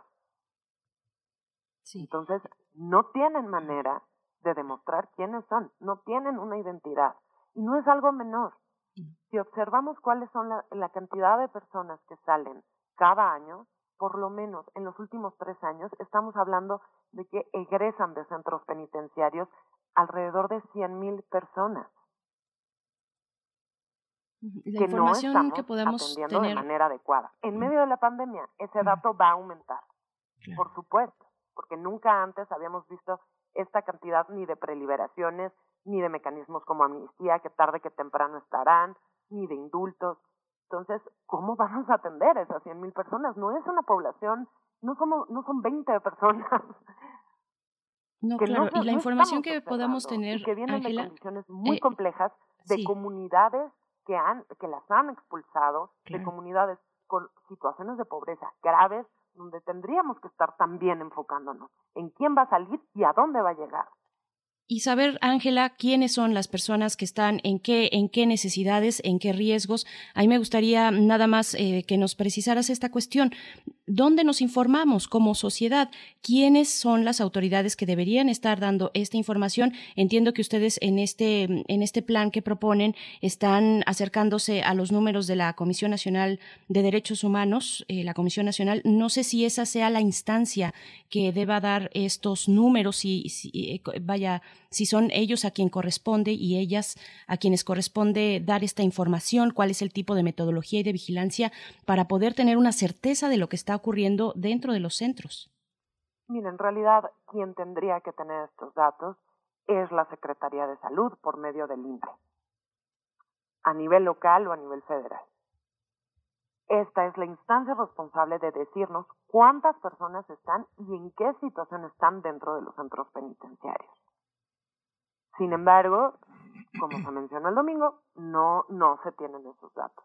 Es importante que les pidamos y que exijamos estos datos. Nosotros hemos hecho desde SEA Justicia Social eh, una estrategia de solicitudes de información, tanto a nivel federal como a nivel local, tanto a los centros penitenciarios como a los centros como a las secretarías de salud a nivel estatal para saber en qué situación está y cómo van a cómo van a salir y también tenemos a la Dirección General de Reinserción Social de la Secretaría de Gobernación, quien es la instancia encargada de dar seguimiento a las personas que saldrán de los centros penitenciarios. Entonces, a eso es cuando nos referimos que esto es coordinado también en términos de información, ¿no? Específicamente los datos de cuántas pruebas se han aplicado, por ejemplo, dentro de los centros, a quiénes se les han aplicado, a quienes ingresan o a quienes están por salir. Estos datos parece ser que solamente están disponibles para la Ciudad de México y si sabemos que se han realizado alrededor de 1.700 pruebas. Eh, sin embargo, la información, vamos, no tiene toda la publicidad y por tanto, pues no cumple con los criterios básicos de, sol- de, de información pública. Pero creemos que tenemos que insistir en, Sí. en que estos datos existan y no nada más es tenerlos por tenerlos, es que eso nos va a dar una idea, uno, si el, protocolo que, pus- que establecieron para los centros penitenciarios está funcionando o no. Porque así como se establecieron protocolos para cierto tipo de sectores productivos, públicos y demás, también hubo uno para los centros penitenciarios. Entonces estos datos lo que nos dirán es si estas, si estos protocolos y estas acciones están funcionando adentro o no, y qué mejorarlo, y qué se necesita para mejorarlo. Y también nos dirán qué se necesitará para eh, las personas que, que están saliendo y que, y que saldrán tarde que temprano, ¿no? Y para los familiares. Oye, Ángela, una, una pregunta, una pregunta más y bueno, desgraciadamente es una pregunta de cierre, pero eh, eh, hoy, bueno, nos levantamos con el tema de Guanajuato rechazó, los diputados del PAN rechazaron ampliar las condiciones de no punibilidad para el aborto en, en Guanajuato. Hoy tenemos una situación semejante en San Luis. El panorama de los estados es no es tan fácil, ¿no? El gobierno federal y al menos 18 entidades federativas pues han decidido revisar tres mecanismos para liberar a las personas y bueno, de estas eh, tres se analizan implementan pues el mecanismo de preliberación, siete están impulsando iniciativas de ley de amnistía local, una el indulto y cuatro utilizan dos de los tres mecanismos. ¿Cómo es la relación con los estados? ¿Cómo se enfrentan ustedes? ¿Cómo se enfrentan los activistas a las decisiones estatales? ¿Pasan por los congresos? ¿Pasan por las propias secretarías eh, locales de los estados? ¿Cómo está haciendo este proceso para finalizar esta, esta conversación, Ángela? Mira, las leyes, o sea, eh, en cuanto al caso de amnistía, eh, pasa forzosamente por los congresos estatales. En algunos casos se tienen muy buenas respuestas, ¿no? Aquí el problema es que estás buscando despresurizar el sistema penitenciario y esto es prácticamente para todo el país. Buscas despresurizarlo, hacer medidas para que eh, personas que no, no debieran estar ahí, que no significan un riesgo para la sociedad, puedan salir en, en medio de la pandemia, pero a la par, o hacen lo que sucede en, en Guanajuato, ¿no? Donde seguimos sin ver despenalizado el aborto, o en otras entidades, y que eso qué implica, no nada más en términos de derecho a decidir o derecho a la salud y demás, implica que seguimos pensando que la medida es regresar a la gente, que, que la gente esté en prisión, que quien delinque esté, esté en prisión. ¿Y qué es delinquir? ¿Y qué tipo de delito es el que estamos hablando? Como este caso, hay muchos en los estados, donde a la par que llevan procesos de amnistía, llevan endurecimiento de leyes que no necesariamente resultarán en inhibir algún tipo de delito. En que la gente, al ver que entra eh, Juan por haberle gritado a un médico en la calle y que eso implique ahora meterlo a la cárcel cinco años, que Pedro lo deje de hacer. No funcionamos así como sociedad. Eso no, no es prevención del delito, eso es criminalización. Y mientras no entendamos que previo a un proceso carcelario debería de haber todo un proceso de concientización, de ayuda a las comunidades, quizás sí seríamos eh, pues una sociedad un poco menos eh, punitiva, por decirlo de alguna forma, ¿no? Que no juzgue de esa forma al otro, porque eso también es exclusión. Eso también es discriminación. Porque no alcanzamos a ver ese entorno. Entonces, me parece que va por ahí. Es complejo el trabajo con los estados, pero no es imposible. De hecho, si me preguntaran, existen iniciativas de amnistía eh, que yo veo incluso mucho más completas que a nivel federal, ¿no? Que la que se aprobó a nivel federal. Pero, pues falta mucho camino todavía por recorrer, ver cómo se van a implementar, ver cómo se pueden mejorar en algunos casos, ver cómo se van a aplicar. Llevamos ya prácticamente un mes y no tenemos la comisión de amnistía a nivel federal, ¿no? Entonces, pues los, los tiempos de la pandemia parece que no son los tiempos de la Secretaría de Gobernación. Esa es la cuestión. Ese es, ese es un tema muy importante. Ángela Guerrero, como todos los que eh, pues tienen que ver con, con, personas que están en esta situación, y e invitamos a la audiencia a que puedan acercarse a las redes sociales de Sea Justicia y observar este plan emergente de atención a personas privadas de libertad próximas a salir que ustedes proponen desde esta organización que tú coordinas. Y pues te agradecemos mucho. Volveremos contigo en un futuro próximo si estás de acuerdo para darle seguimiento a este tema. Muchas gracias, Ángela. Les agradezco muchísimo el espacio, Berenice Miguel Ángel, y seguimos en contacto. Claro que sí. Muchas gracias. Hasta pronto, Hasta luego. Guerrero. Gracias. Sea Mientras- Justicia Social, así los pueden encontrar en redes sociales, Miguel Ángel. Sí, bueno, por lo pronto nos vamos a continuar con música. Vamos a escuchar de Renata Rosa Brillantina. Ô mamãe, eu quero, eu quero brilhantina pro cabelo. Meu cabelo é marombado,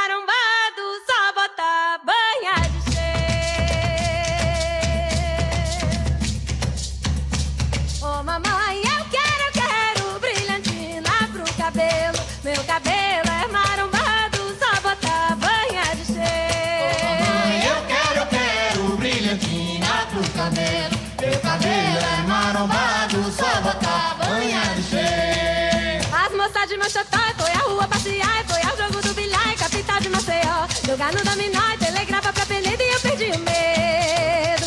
Eu perdi o medo de jogar no futebol. Eu quero a chave do portão pra destrancar meu jardim, meu galinho de alecrim, tranquei rosa na mão. Galho de manjericão e anda roda brilhantina, laranjeira linda. Laranja,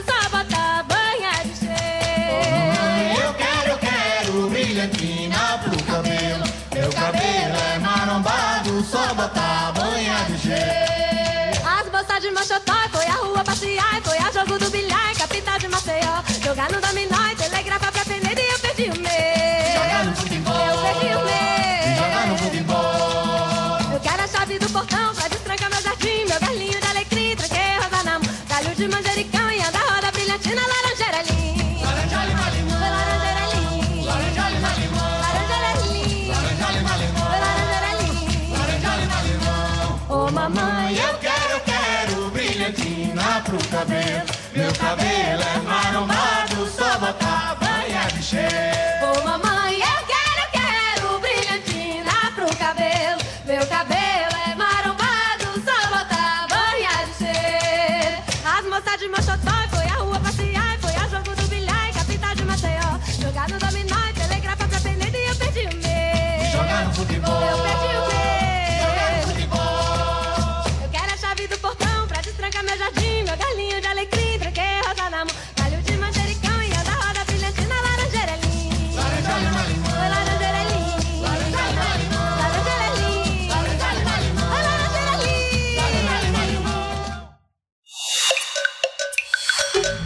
Movimiento. Hacemos comunidad. La Coordinación de Difusión Cultural UNAM y Radio UNAM presentan Aire. Arte, Cultura. ciencia, sociedad. Reflexión. Para días difíciles.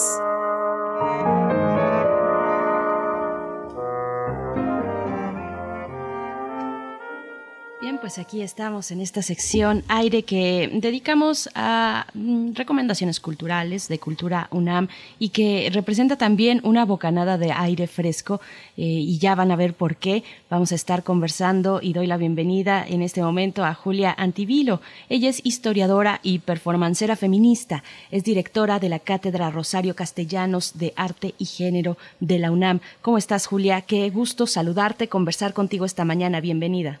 Hola, buenos días. Muchas gracias por la invitación. Hola, buenos días. Gracias, Julia. Eh, al contrario, pues para hablar de Vindictas Artes Escénicas que se transmite en TV UNAM, este programa pues que arranca en medio de, una pandemia, pero arranca con una potencia que ya decía yo, una bocanada de aire fresco y respirable que nos viene a traer este proyecto eh, en un ambiente que puede ser muy asfixiante de heteronormatividad fuera y dentro de la universidad. Así es que viene de verdad eh, un proyecto muy importante con este que representas tú. Cuéntanos, por favor. Hola, eh, bueno, primero que todo, pues comentarles de, dónde nace Vindictas, este nombre tan potente, ¿no? Eh, quiere decir venganza, ¿no? Es una venganza justamente a la, invisibilización de la producción cultural de las mujeres y partió desde eh, una colección en, en publicación en publicaciones UNAM a la mano de, de Socorro Venegas, quien pues ella vio pues que había muchas escritoras pues que habían pues pasado casi desapercibidas, ¿no? Entonces, pues, esta idea de venganza fue, pues, la primera colección que, que recuperó Vindictas para, para cuestionar, ¿no? Que las, esta escritora que estaban, pues, fuera del, del canon, pues, patriarcal de las letras eh, mexicanas y también latinoamericanas. Eh, fueron cinco libros, cinco libros que también, pues, lo pueden ver eh, a través de cinco programas en Vindictas de TVUNAM. Y esta, esta colección, pues las, las primeras son pues em, eh, novelistas y pues luego van a venir pues cuentistas, poetas, filósofas también en, esta misma línea, ¿no? De, visibilización de la producción pues de estas escritoras. Eh, bueno, las primeras fueron eh, Luisa Josefina Hernández, Tita Valencia, eh, perdón, me olvidé de decir el, nombre del libro. Eh, Luisa Josefina Hernández, pues el lugar donde se la hierba. Eh, Tita Valencia, Minotauromaquia. Eh, María Luisa La China Mendoza, con De Ausencia. Tutuna Mercado, con El Estado de Memoria y Marcela del Río con La cripta del espejo. Estos cinco, pues, eh, eh, títulos, importantes novelas, pues las pueden también ver en, en, el canal, pues, eh, de YouTube de Vindictas, de TUNAM. Y de ahí, pues, también nació pues, buscarle otras salidas también a estas a estas eh, artistas y productoras culturales que también tenían en este, en este mismo sentido, ¿no? De recuperar y visibilizar las obras de, de mujeres artistas y escritoras, pues salió la idea de hacer el programa, pues, eh, ya sé, pues, tener esta salida, ¿no? A través de TEDUNAM. Y la primera serie, pues, ha sido Vindictas eh, Artes Escénicas, el cual conduzco y pues llevamos a cabo con un, con un equipo espectacular, un equipo de casi también puras mujeres. La realizadora es Silvana Sonetti, la productora ejecutiva es Diana León, y, y pues nosotras pues hemos estado ahí pues a través del también investigando. Además que en este escenario ha sido complejo no en, eh, porque no disponemos pues por ejemplo de de archivos donde ir y poder sacar pues material para para mostrar las obras de las artistas por ejemplo entonces hemos tenido que recurrir pues especialmente a sus propios archivos para poder armar los programas eso ha sido pues un poquito complicado, pero bueno, se ha podido dar, ¿no? Se ha podido dar, pues afortunadamente la mayoría de las artistas ha tenido pues sus archivos en casa y otras pues hemos tenido pues lamentablemente que descartar porque no hemos podido encontrar ese material para para hacer eh, aunque sean 30 minutos lo que dura el programa que muy poquito se nos va así se nos se nos rápidamente se nos va.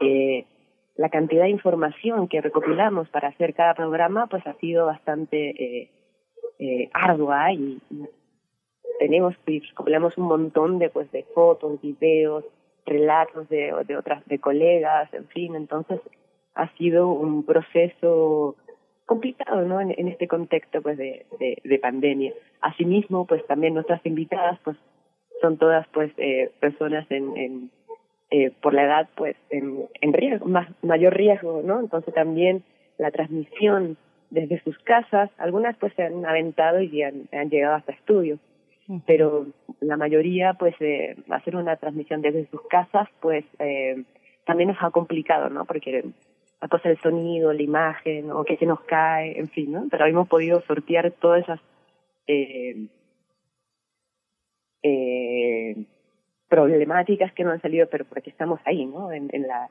en, en el hacer, ¿no? Ujú. Esta, esta, esta primera temporada tiene como sustento libros muy redondos, libros que ya en el, el contexto de la literatura mexicana contemporánea, excepto el caso de Turno Mercado, que está entre las dos aguas, entre la literatura argentina y la literatura Claro. mexicana, tiene, tiene libros muy redondos. Pero, ¿cuáles fueron los criterios para tener esta misma redondez, esta misma densidad que permita pensar como eh, patrimonio de TV UNAM eh, lo que siguió? Pues, pues el mismo, ¿no? El mismo criterio que es, pues, justamente de, de, de subvertoras del canon, ¿no? Y además, pues, de, de que también hubieran sido, pues, poco visibilizadas, pues, en el campo general de la cultura y las artes. Eh, o, pues, más bien, porque en realidad no está solamente pensado como para artistas, pues, eh, mexicanas, estamos pensando, la idea es pues destacar pues a artistas latinoamericanos. Y de ahí pues como es, o sea por la región pues también han sido pues no ah, pues a nivel mundial pues tampoco no son muy conocidas. Entonces la salida por la televisión y el gran ah, eh, impacto que puede tener pues y la mayor de las visualizaciones que han tenido pues la estos estos programas que después se suben pues eh, a- al canal de YouTube de TV UNAM pues eh, lo demuestran, ¿no? O sea, de que sí pues hay una hay interés, ¿no? Hay bastante interés para conocer pues las trayectorias y de, de estos personajes, que a lo mejor algunas sí han sido más mayormente visibilizadas, ¿no? Como Mónica Mayer o, o, o Aziz Haddad, por ejemplo.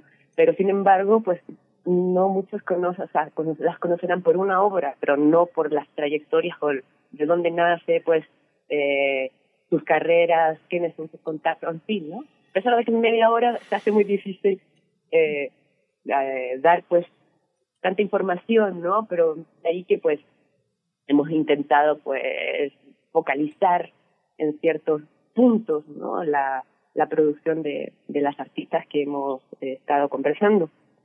Eh, comentarles que pues que en, el canal de YouTube de TV están todos los programas pues de, tanto de las escritoras eh, como de la con la primera eh, selección que comenzamos con artes eh, artes escénicas luego va a venir artes visuales pues eh, y de ahí pues un, también una seguidilla de de otras de, otras pues artistas en otros campos Claro. Julia, y, e iniciaron, vaya, el capítulo inaugural fue con la invitación de las integrantes de Polvo de Gallina Negra, una colectiva de arte feminista, pioneras del performance feminista en este país. Después siguieron con, eh, bueno, creadoras escénicas de, la, de una potencia que es abrumadora, en mi opinión. Yo soy muy fan de Clarisa Maleiros, y de Juliana, Juliana. Fessler. Eh, vaya, que han tenido que atravesar por sus condiciones, no solamente de mujer, sino en el caso de Clarisa y de Juliana, también por su preferencia sexual. eh, como, como en algún momento fueron pareja, este, eh, eh, vaya, como, como mujeres lesbianas, creadoras escénicas. Cuando hablamos de artes escénicas hablamos del cuerpo y si lo hablamos desde el género vamos a decirle la cuerpa. Ajá, aunque a muchos Ajá. les puedan reventar un poco los oídos. Eh, eh, en todo caso, los feminismos han apostado por la cuerpa, así lo voy a decir, como campo de batalla.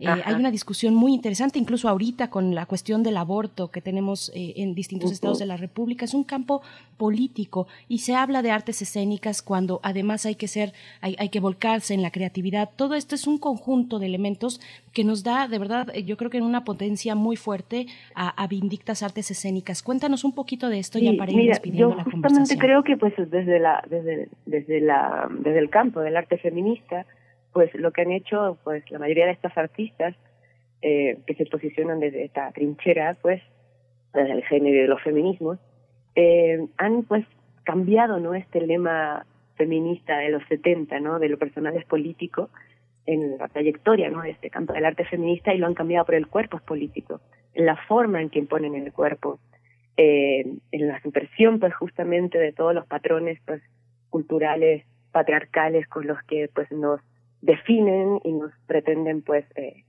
eh, crearse y, y sentir este, este este cuerpo esta cuerpa no entonces de ahí que, que también fue pues una una cuestión muy importante pues eh, tomar pues ese esas cómo ellas ponían el cuerpo pues en, en, en esta escena no tanto polvo de gallina negra eh, pues que no solamente el primer grupo de arte feminista en México, sino que también en América Latina. Son pioneras, pues, de, de, a nivel regional también. Son también las mamis del performance feminista. Eh, Clarisa Meleiro y Juliana Tesler, pues también, o sea, también nos enfocamos mucho en, en los nudos, ¿no? Los nudos de la producción y la creación que han tenido todas ellas. Eh, tan, tanto pues eh, Polvo de Gallina, pues Clarisa, Juliana, María Eugenia, pues eh, Basafe, eh, Astrid Haddad, eh, Jimena Escalante, que va a ser nuestro último programa. Y pues esos eran como los, los la intención, ¿no? O sea, qué tan difícil les ha costado, ¿no? ¿Dónde han tenido pues esas esas eh, obstáculos, ¿no? ¿Cómo lo han, lo, lo han sorteado? Pues cómo lo han logrado pues salir de ahí, qué han hecho, ¿no? ¿Cuáles han sido sus estrategias pues para poder justamente eh, seguir creando, ¿no? Claro. Miguel Ángel, no sé si quieras tú. No, eh, está- sí. con- concluyó la serie, pero queda como patrimonio visual de, de Radio UNAM. Aún- es, eh, claro, eh, aún no, con- aún no termina. O sea, terminamos este domingo con el último eh, capítulo de artes visual, perdón, de artes escénicas, con. Jimena Escalante, con la dramaturga, y con la presencia de Carmen Ramos, que es actriz y directora, que pues para conversar sobre la trayectoria de Jimena Escalante. Pero no termina la serie de Vindictas en TV UNAM, sino que sigue con artes visuales, también con cinco o seis capítulos, que conducirá pues Amanda mm, de la Garza, y pues también después, eh, eh, no me recuerdo bien cuál es el que viene, no sé si son las historiadoras o las filósofas. Y después también cineastas, y, en fin, ¿no? Esto, esta línea pues de, de, de necesidad de, de, de vindicar también, o de reivindicar pues estas eh, creadoras, pues sigue.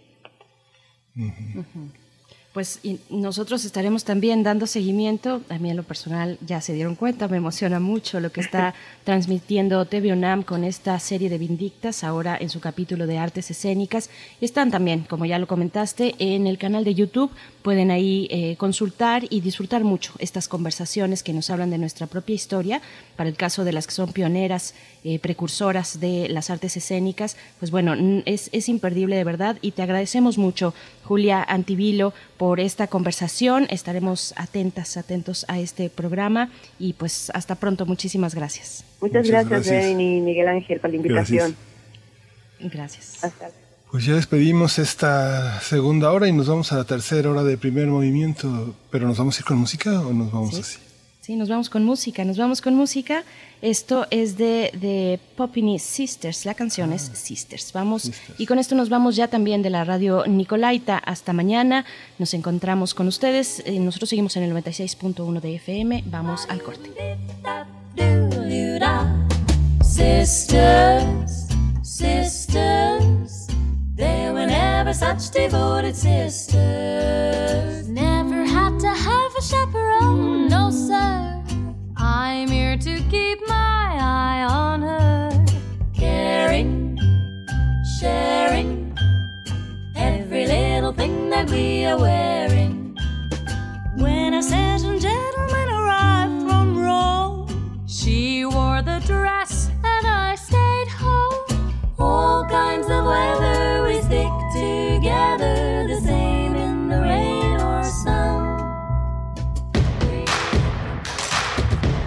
Síguenos en redes sociales. Encuéntranos en Facebook como Primer Movimiento y en Twitter como arroba PMovimiento. Hagamos comunidad.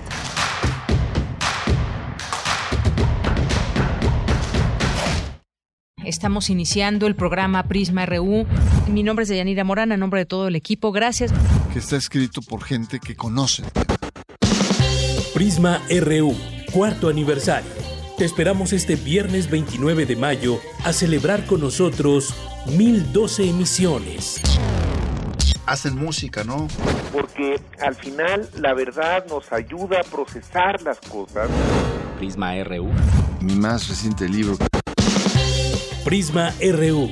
Desde aquí relatamos al mundo.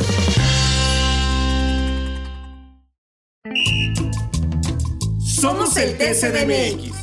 Y seguro nos conoces por qué. Somos el árbitro antes, durante y después de una elección en la Ciudad de México.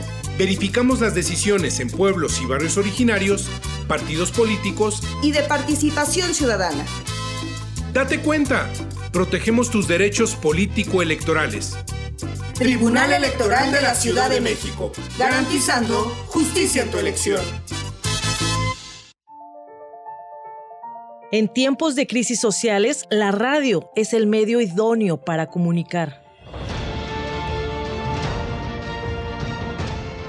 La Red de Radios Universitarias de México convoca al primer encuentro virtual Informar en tiempos de COVID-19.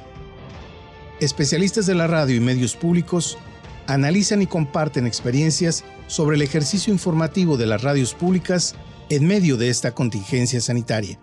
Una oportunidad de afianzar el compromiso con la información confiable como un bien esencial para las audiencias de las emisoras públicas de las instituciones de educación superior. 28 y 29 de mayo de 2020. Informes y registro al correo electrónico a vesparza.wash.mx. Red de Radios Universitarias de México. Sonoridad creativa que construye ciudadanía.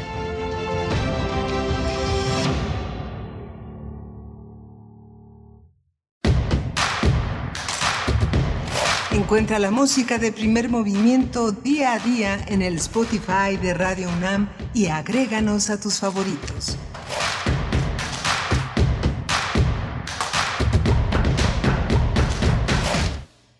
Hola, buenos días. Eh, regresamos eh, y empezamos la tercera hora de primer movimiento. Regresamos de dos horas muy intensas donde tuvimos eh, el análisis de la telenovela, las primeras producciones publicitarias en la radio.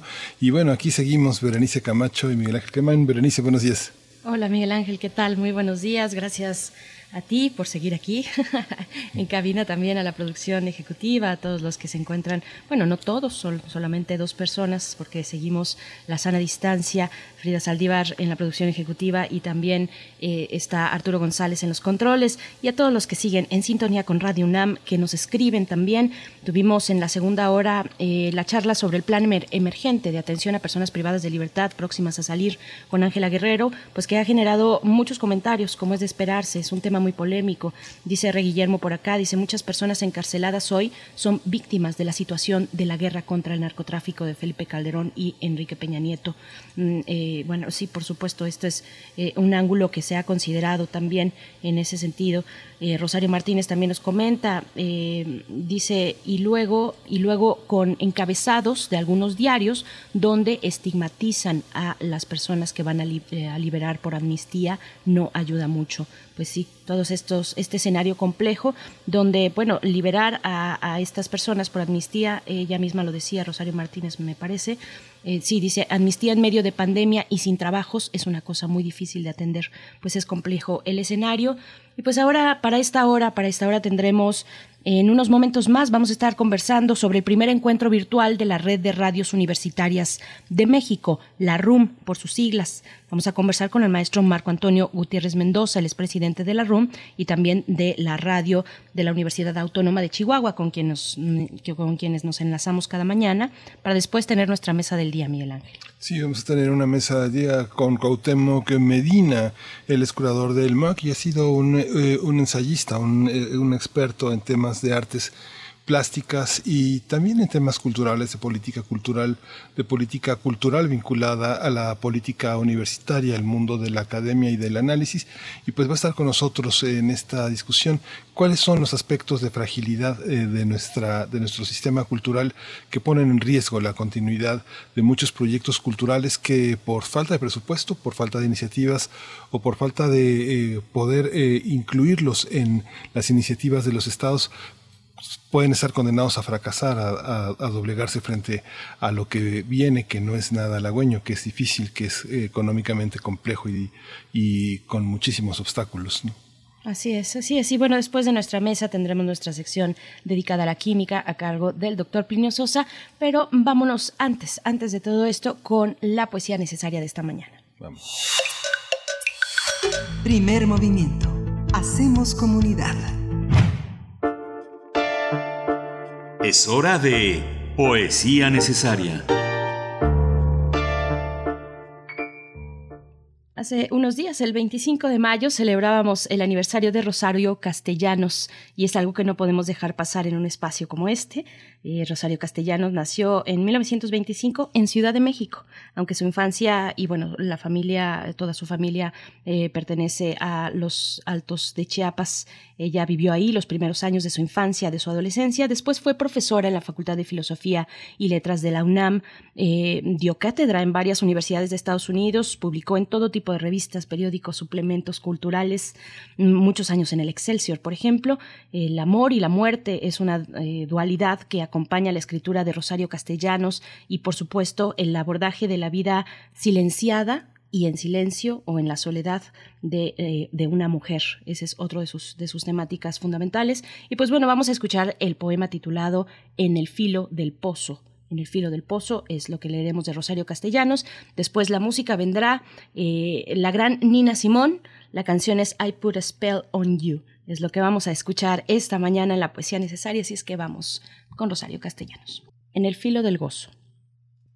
Entre la muerte y yo he erigido tu cuerpo, que estrelle en ti sus olas funestas sin tocarme y resbale en espuma deshecha y humillada. Cuerpo de amor, de plenitud, de fiesta, palabras que los vientos dispersan con pétalos, campanas delirantes al crepúsculo, todo lo que la tierra echa a volar en pájaros, todo lo que los lagos atesoran de cielo, más el bosque y la piedra y las colmenas. Cuajada de cosechas bailo sobre las eras, mientras el tiempo llora por sus guadañas rotas.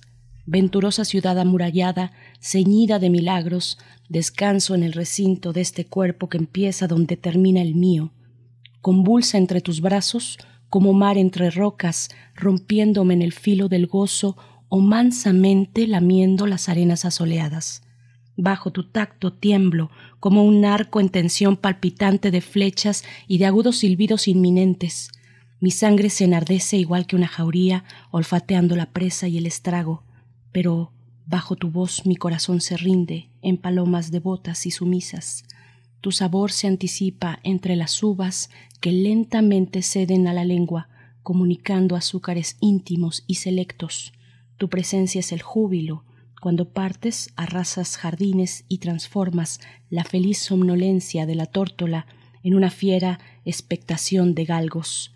Y, amor, cuando regresas, el ánimo turbado te presiente, como los ciervos jóvenes, la vecindad del agua.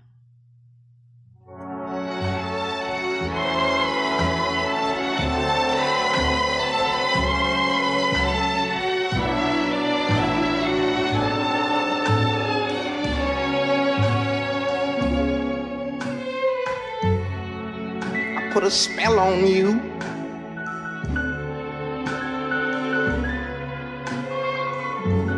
Cause you're mine.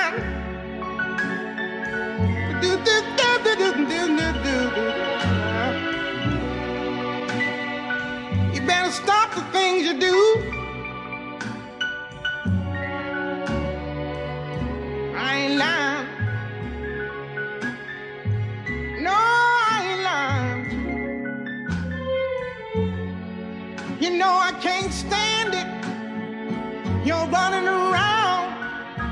You know better, Daddy. I can't stand it cause you put me down. Yeah, yeah. I put a spell on you. Because you're mine.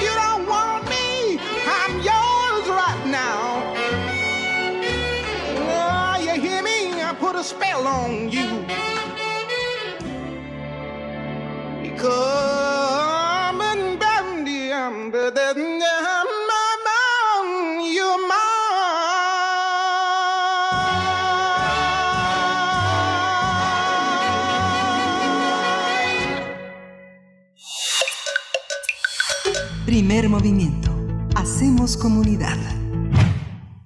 Bien, pues ya estamos de vuelta después de esta mm, pausa dramática. Estaba dando espacio para que Miguel Ángel Quemain pudiera eh, presentar a nuestro siguiente invitado, que nos da mucho gusto tener en esta mañana aquí en Primer Movimiento, el maestro Marco Antonio Gutiérrez Mendoza. Él es presidente de la RUM y de la radio eh, de la Universidad Autónoma de Chihuahua. Eh, la RUM es la red de radios universitarias de México y tiene su primer encuentro virtual. Así es que nos va a comentar al respecto. Bienvenido, Marco Antonio. ¿Cómo estás? Qué gusto saludarte esta mañana. ¿Qué tal, Berenice? Un saludo fuerte hasta la Ciudad de México. Un placer saludarlos a ustedes, a ti y a Miguel Ángel. Buenos Sobre días. todo, pues bueno, a las audiencias de Radio UNAM, que pues siempre estamos en comunicación y en contacto. Hola Marco Antonio, buenos días. Pues Buenos días. cuéntanos, por favor, acerca de este primer encuentro que ya tiene fecha de inicio y está muy próximo, el día de mañana. Así es, pues bueno, el primer encuentro virtual, como bien mencionas tú, de la red de radios universitarias de México se realizará el día de mañana y el día viernes, es decir, estos dos siguientes días. Y pues bueno, nace de la inquietud, sobre todo de la labor de las radios universitarias como las somos tanto Radio UNAM como Radio Universidad de Chihuahua, en el contexto sobre todo del coronavirus que, como bien saben, y, y pues bueno, toda la audiencia conoce, eh, pues ha impactado a nivel global y nacional y sobre todo local. Entonces, eh, en este sentido, pues bueno, las radios universitarias de México nos hemos unido en este esfuerzo y hemos convocado pues a cuatro académicos y funcionarios que tienen mucho que ver con las comunicaciones porque pues en este momento eh, estamos siendo impactados por muchos medios, entre ellos, eh, por supuesto, las redes sociales, y eso nos ha traído sobre todo, pues bueno, un, un montón de información, pero también un montón de desinformación, y es así que las radios universitarias tenemos que establecer nuestros, eh, nuestras misiones, nuestros diferentes impactos que vamos a realizar, estamos en comunidades, estamos en, en ciudades, eh, manejamos la información de comunidades universitarias y sobre todo pues de esta gran familia que son los investigadores de nuestros de nuestros centros de estudio y pues tenemos que tener una ética para contestar y para enfrentar estos momentos como ustedes lo informan cada mañana. Claro. Y, y bueno, no, de hecho, el día de hoy es, el día de hoy, eh, que es 27 de mayo, será Sí, el primer conversatorio, ¿verdad? No mañana. De- déjame aclarar ahí, el- el- la red de radios universitarias de México tiene el encuentro mañana y pasado. El día de hoy inicia otro conversatorio que a su vez realiza una red internacional a la, cual- a la cual también nosotros participamos y somos parte.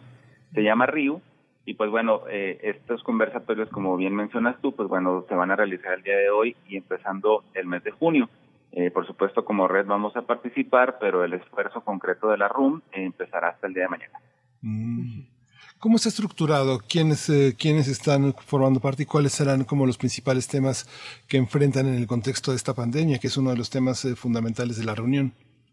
Sí, el, el lema pues, del, del encuentro, pues bueno, lleva por nombre Informar en tiempos del COVID-19 y reúne a cuatro especialistas más una mesa de intercambio entre las radios universitarias, estos cuatro eh, ponentes o, o, panelistas, pues bueno, una de ellas es Hilda Saray Gómez, que en el mundo de la radio se conoce muy bien, sobre todo por su labor como productora de radio educación y con muchos años de experiencia y actualmente, pues bueno, es la defensora de las audiencias de Radio UAM y así, pues bueno, ella nos estará informando precisamente cuáles son eh, el trabajo con las audiencias en este tiempo. También tendremos la participación del actual actual director de Radio Educación, Gabriel Sosa Plata, que aparte, pues bueno, como parte del gobierno federal, pues nos estará platicando cuáles son las estrategias de la radio pública y cómo se debe de informar en estos momentos, cuál es la responsabilidad desde el gobierno.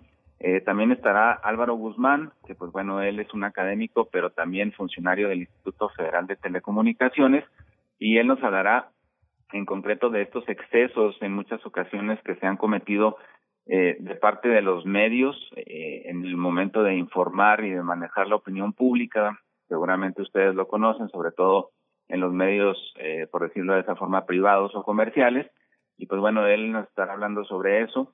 Y por último está Daniel Martín, quien es el presidente de esta red que les comentaba, la red internacional, que pues él nos va a hablar sobre la infodemia, que pues eh, estamos sufriendo todos y que ha causado tantos estragos y que siento yo no se le da la dimensión porque pues maneja la opinión y en consecuencia pues también tiene un impacto en la economía y sobre todo en la salud.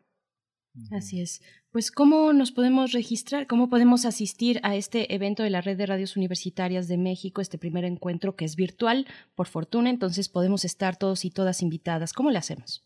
Sí, mira, es muy sencillo. Lo único que tienen que hacer, pues, es entrar a nuestra página de internet. Estamos como Red de Radios Universitarias de México. Es, es muy sencillo, así lo único que tienen que hacer es escribirlo así en Facebook y les va a salir ahí nuestras actividades, entre ellas, pues bueno, podrán enterarse de otras noticias, pero para el registro, pues bueno, ahí viene una de las publicaciones que hará la relatoría de todo lo que les acabo de comentar y también viene un número para realizar las inscripciones. Los invitamos a que sea lo antes posible porque este encuentro se realizará vía Webex, que es una plataforma de estas que nos han salvado la comunicación actualmente y se tienen que registrar para darle su usuario eh, se pueden comunicar al número con la de Chihuahua 614-281-1369 con Vanessa Esparza. Lo repito, el número 614-281-1369 y pues ahí les darán su registro. Es completamente gratuito, obviamente, y pues se les dará una constancia al paso de algunos días. Perfecto, pues ahí está la invitación y nos entusiasma mucho, pues por supuesto, evidentemente como parte de esta red de radios universitarias de México, eh, maestro Marco Antonio Gutiérrez Mendoza, qué gusto saludarte esta mañana. Te mandamos un fuerte abrazo a ti, a todo el equipo de Radio Watch de la Radio Universidad Autónoma de Chihuahua, que pues con quienes tenemos el gusto de estar todas las mañanas, y también eh, tú como presidente de esta red de radios universitarias de México. Muchas gracias. El agradecido soy yo y pues bueno, eh, un saludo desde Chihuahua, decirles que se les escucha por acá todos los días y que seguimos trabajando con ustedes que son la radio universitaria más antigua y con más tradición en nuestro país. Muchas gracias, Marco. Muchas gracias. Nos vemos pronto, eso esperamos. Pero mientras vamos a ir con música y vamos a ir con uno de los grandes de la música negra, Ray Charles, con What I Say.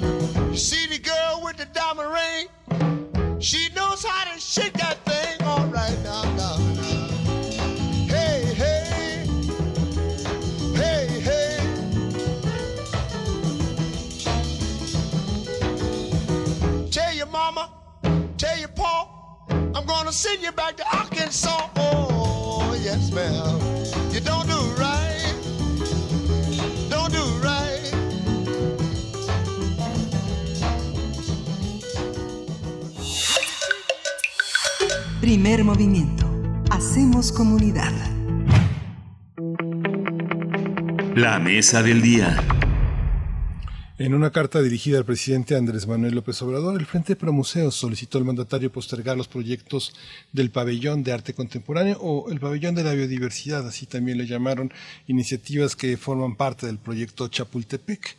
El Frente, conformado por curadores, diseñadores, investigadores, artistas, comunicadores y gestores culturales, señalaron que ese presupuesto debe ser redireccionado a los museos. La preocupación de la comunidad en torno a los museos es un ejemplo de la fragilidad del sector cultural en México, afectado por las políticas de austeridad de eh, este gobierno, así lo han denunciado, y la crisis provocada por la pandemia del nuevo coronavirus SARS-CoV-2. La semana pasada, el partido Morena en la Cámara de Diputados tuvo que dar marcha atrás con una iniciativa que pretendía eliminar 44 fideicomisos, entre ellos el Fondo de Inversión y Estímulos al Cine, tras la presión ejercida por la comunidad artística contra la propuesta.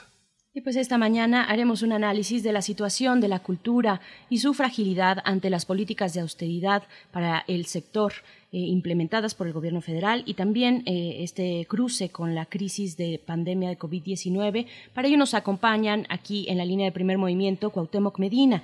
Él es curador en jefe del MUAC, el Museo Universitario de Arte Contemporáneo, y también es investigador del Instituto de Investigaciones Estéticas de la UNAM. ¿Cómo estás, Cuauhtémoc Medina? Qué gusto volver a saludarte esta mañana. Bienvenido. Qué gusto, gracias.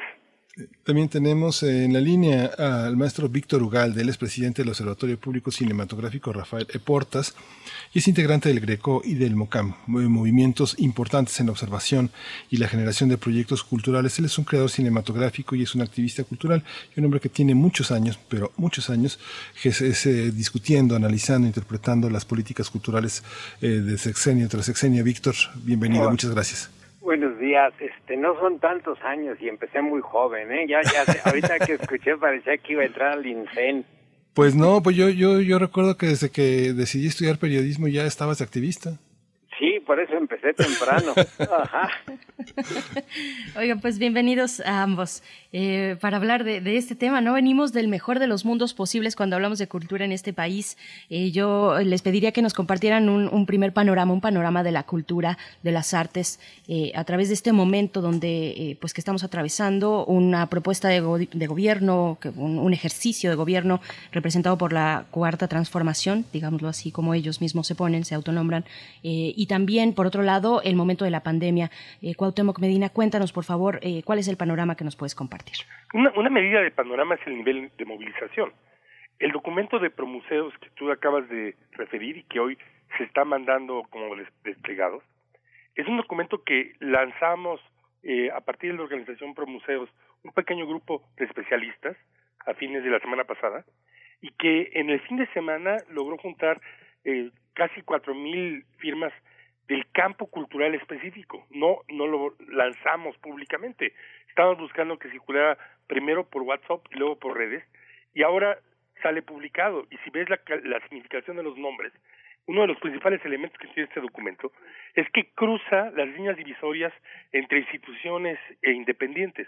Pero el punto fundamental es que estamos en un momento en donde, eh, para decirlo, aprovechando el, la, la clave cinematográfica de la mesa, no estamos saliendo del castillo de la pureza a entrar en una lógica de Simón del desierto.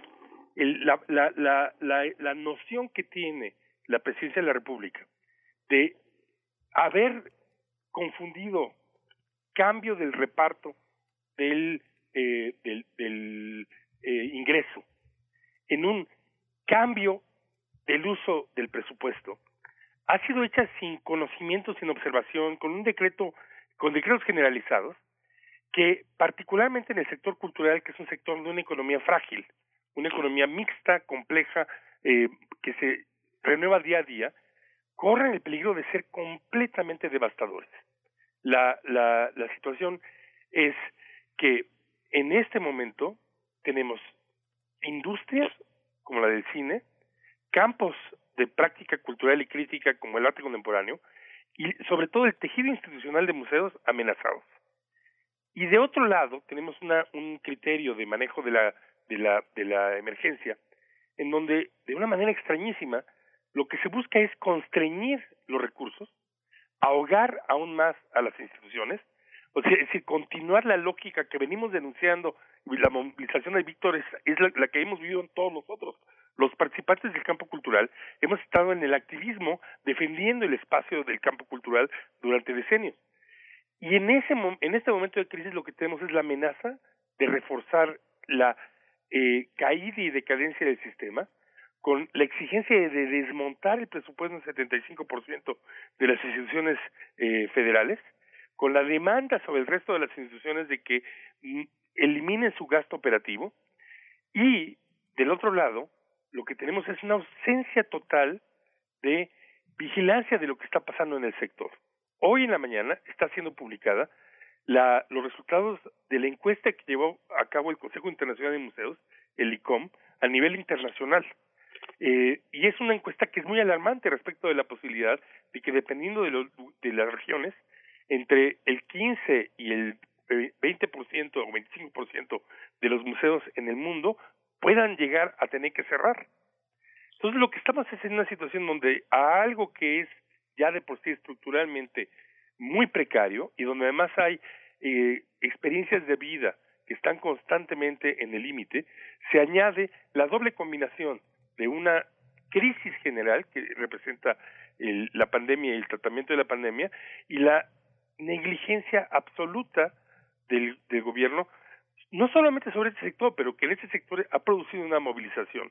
Sea, ese es el punto en, donde tenemos que además eh, notar que no solamente tenemos que hacer el análisis de qué es el momento de peligro que estamos viviendo, sino también notar que lo que existe es una sociedad activa que está resistiendo, como llevaba resistiendo durante decenios, y que no va a permitir que se dilapide la, la, el, la, las posibilidades de vida y de cultura del país. Claro. Víctor Ugalde, bueno, también desde las artes cinematográficas hay mucho que decir. Hay una tensión muy reciente con esta, eh, lo que lo que fue un avistamiento tal vez de la eliminación del, del Fidecine. Cuéntanos, por favor, cuál es el panorama que estás viendo. Bueno, estamos viviendo en un mar de contradicciones. O sea, por una parte, la cuarta transformación en su plan de campaña hizo muchas promesas para el desarrollo humano, para la cultura en este en su plan de campaña y resulta que a la hora de concretarlo ya gobernando pues como yo les digo ni cómo ayudarlos no porque de repente nadie sabe nada. El presidente dice una cosa la secretaría de, de hacienda y la secretaría de la función pública hacen otra. Inventaron un decretazo el 19 de noviembre para la ley de austeridad republicana y pusieron unas bases para la extinción y eliminación de mandatos y fideicomisos. Ahí perdimos nosotros a un fideicomiso que se llama Foprocine, que apoya más o menos unas 35 películas al año y sobre todo que son las de una expresión más plural, más general, más de búsqueda, documentales, experimentales y de arte. Y como no pudieron extinguir, extinguir ahí el Fidecine, que sí cumplió con alguna de las características de este mandato, de repente Mario Delgado, Dolores Patierna y doce diputados más, aquí la pregunta es quién, quién les dictó esa extinción de 44 fideicomisos adicionales entre los que estaba el CONACIT y muchas trampas porque no todos los fideicomisos desaparecían, algunos nada más les cambiaban de nombre y deciden extinguir el Fidecine. Entonces, por eso se movilizó la comunidad, por eso me gustó ver cómo los jóvenes sacaron ahora sí que las este los memes y empezaron a decir se defienden los derechos humanos, culturales y sociales de los mexicanos, porque así la industria del cine forma parte de ellos, igual que los museos, y queremos que, este, ¿cómo se llama? Antes que se tome cualquier medida, se platique. Ojo, no está todavía retirada la extinción de los 44 fideicomisos ni la del fidecine. Tenemos la promesa de ponernos a discutir cómo queremos que se sobrevivan, se mantengan, porque la diputada Dolores Padierna quiere extinguirlo y convertirlo en un dinero de adjudicación directo a través de la dirección de producción del IMCINE, lo cual nos regresa más de 20 años a la, a la, ahora sí que a las presidencias verticales e imperiales, donde los dineros públicos se administran de forma discrecional como premios y castigos. Nosotros construimos en más de 20 años un sistema con algunas fallas, no con las que decía Irmeréndira Sandoval, este, pero de forma democrática, la forma más cercana a la inclusión general, todavía hay, hay disgustos y tienen razón, para que se adjudiquen de forma de, en concurso y este, que sean las mejores propuestas. En esto estamos ahorita, estamos después de un empate, porque primero dijeron desaparece y nos movilizamos y logramos detenerlo, y estamos a punto de sentarnos, todavía no sabemos qué día ni a qué hora, pero será en el transcurso de esta semana o la que entra, para decir qué, qué es lo que solicitamos. Primero, que cumplan la ley de austeridad donde dice que iban a sobrevivir los que estuvieran en ley. Fidecin está en ley, lo diseñamos en el año 2001, la ley la reformamos en 1999 y a partir de ahí decir qué tipo de cine queremos que se impulse para la nación, partiendo sobre todo que ya ahorita estamos viviendo los efectos del TEMEC, perdón, del Telecan, y vamos a empezar a vivir los efectos del TEMEC a partir del mes que entra, del primero de julio. Entonces, este, ya formamos ciudadanos con pensamiento norteamericano que desconocen la historia del país, de ahí la importancia del cine y de los museos y de las políticas culturales amplias. Yo estoy dando ahorita clases en tres escuelas y las nuevas generaciones no tienen en su imaginario que fuimos una potencia, que tenemos grandes creadores y ya no se acuerdan ni de los recientemente fallecidos como Gabriel Retes ni Jaime Humberto Hermosillo y conste que se murieron apenas hace unos cuantos meses, no saben quiénes son. Entonces, si queremos recuperar este parte de nuestra identidad, si queremos ser un país productivo y queremos ser un ciudadano con plenos derechos, la lucha ahorita que están impulsando los museos, yo soy un asiduo constante, yo voy más o menos unas diez veces al año, un poquito más, ¿no? Este, a gozar lo que presentan y a educarme y a educar a mi familia también, es parte de nuestros paseos dominicales, sobre todo llegamos temprano, y si queremos ser una nación con futuro y no una estrella más en la bandera norteamericana, porque en el TEMEC, acuérdense, hubo traiciones, se le pidió a AMLO que corrigiera la posición en los este en, en, en las negociaciones, sobre todo en materia de cultura, y no nos hicieron caso. Entonces tenemos muchas cosas por tratar de construir y afortunadamente hay una mesa de negociación. El cine es un ejemplo de lo que se puede hacer si las comunidades se unen. Como usted dice su programa Hagamos Comunidad, bueno, la comunidad está cinematográfica, está a tope, jóvenes, medianos y honorables miembros del INSEM participamos juntos. Y este y estamos dispuestos a sentarnos a la mesa y decir cómo vamos a construir las políticas públicas que van a afectar a los ciudadanos mexicanos los próximos 20 años. Hay una comunidad que que se hace oír importante, pero a los ojos de, de quien gobierna y de quien piensa, quien, quien, puede definir en qué consiste el cambio, en qué consisten las transformaciones del país, eh, eh, ha estado lejano de, realmente de del ámbito cultural. Ha sido una cuestión, pues más un poco de campaña, de aliarse con personas que están muy en, la, en los foros, en los medios y que tienen una voz en comunidades nacionales y sobre todo internacionales, que era lo que eh, Carlos Salinas temía más de Carlos Fuentes y de Octavio Paz. Hoy el panorama es distinto, pero ahí le, la, la, pregunta es para, para los dos. ¿No es necesario crear un campo de autonomía de la producción de las artes, más que de su difusión y, de las estrategias de programación, que parece que son distintas y parece que desde el gobierno se entienden de, de manera distintas. Los propios artistas han sido jurados de sus propios colegas y esto también crea un ambiente de credibilidad y, de, y también de empatía, de que finalmente hay un campo autonómico que tú conoces muy bien, Cuauhtémoc, porque, porque tenemos el privilegio de formar parte de un campo de autonomía que permite generar credibilidad y permite generar comunicación entre los pares. Eh, le dejo la primera pregunta a Cuauhtémoc. Gracias. Es, este es un tema muy interesante y, y muy complejo. Efectivamente, hay una, en términos muy generales, hay una línea divisoria entre un par de nociones de cómo deben ser las políticas culturales que se aplican en diversos países históricamente. El modelo que heredamos de las monarquías eh, de los siglos XVII y XVIII hacia la, el proyecto de la Revolución Francesa y que luego, digamos, también tuvo su su, eh, su, su forma leninista, vasconcelista en México, supone que el partido en el poder o el gobierno que llega por revolución o por golpe tiene absoluto dominio para dictar contenidos, nombrar eh, eh, funcionarios y disponer recursos. Ese modelo es el modelo ministerial. La contraparte, que tiene su mejor expresión en el mundo del Commonwealth y de Inglaterra, no por tradición, sino porque una persona muy importante en la economía del siglo XX, que fue John Maynard Keynes, tuvo la idea genial durante la Segunda Guerra Mundial de que no era conveniente que el campo cultural y el campo, por extensión científico, estuviera bajo la autoridad de los políticos. Y entonces él definió una política que conocemos como a distancia de la mano, de autonomía, en donde organismos diferentes a los que nombran los políticos se toman la tarea por eh, decisiones de, expertos, de paneles, eh, de determinar a dónde se asignan los presupuestos.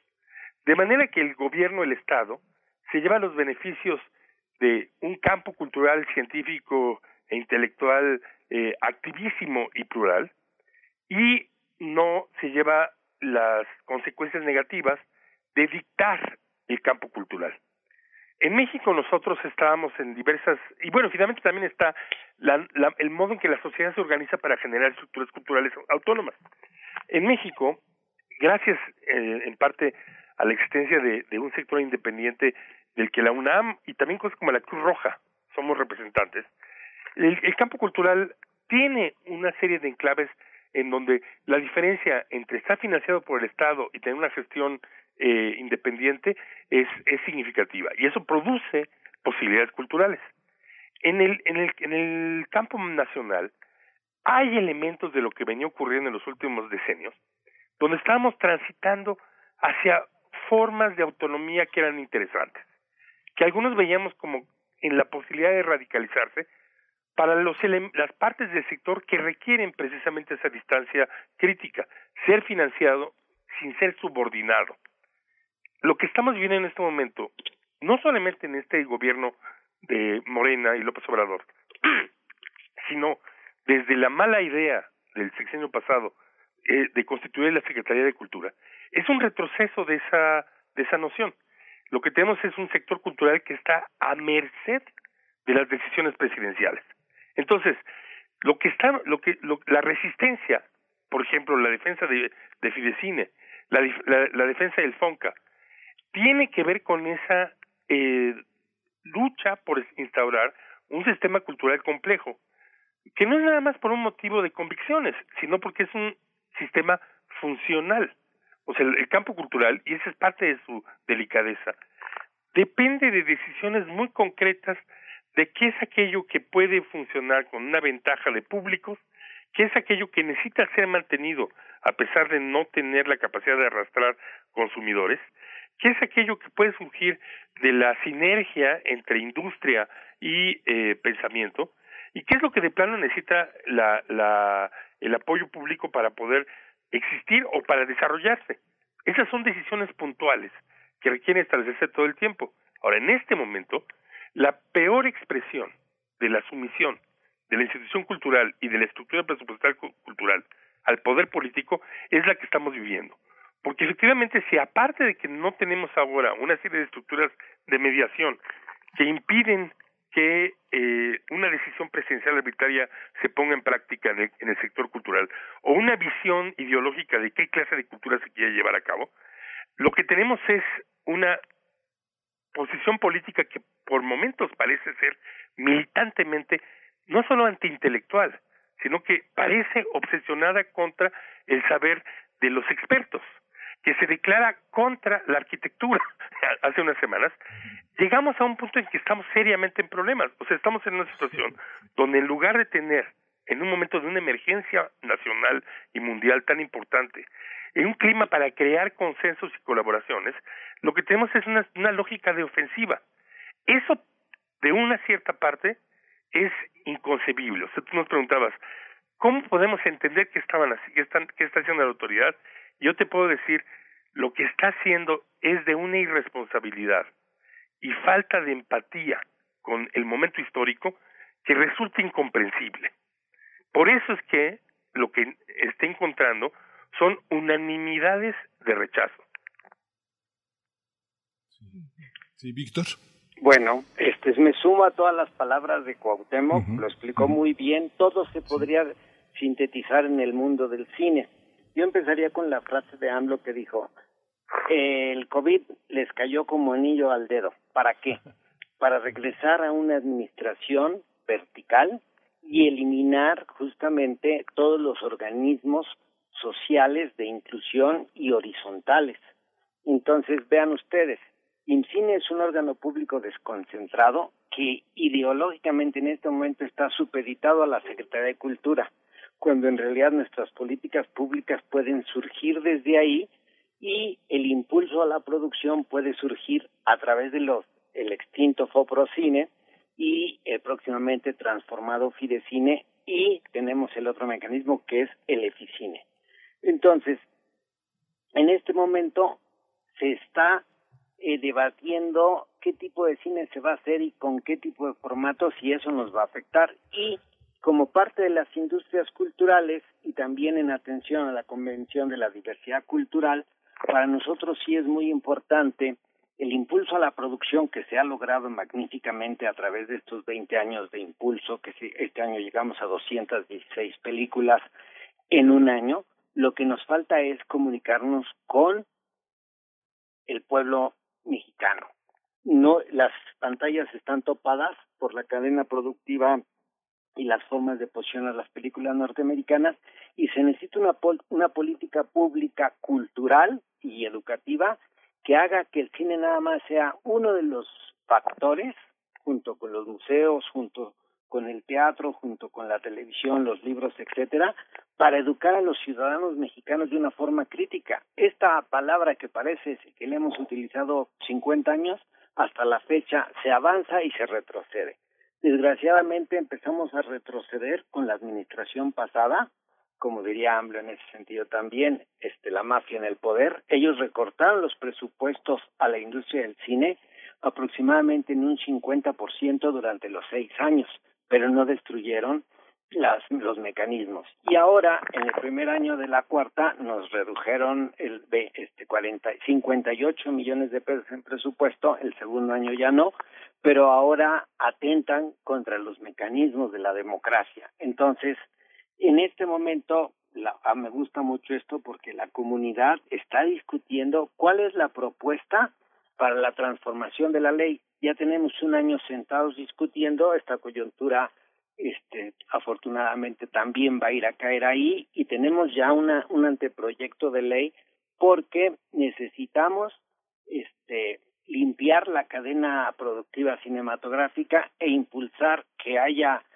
requisitos de desempeño, como dice el TEMEC, para las empresas norteamericanas y transnacionales que vienen, difunden el imaginario norteamericano y no le dan opciones al nacional. Es una batalla muy complicada, pero tiene que darse, sobre todo si queremos seguir siendo nación.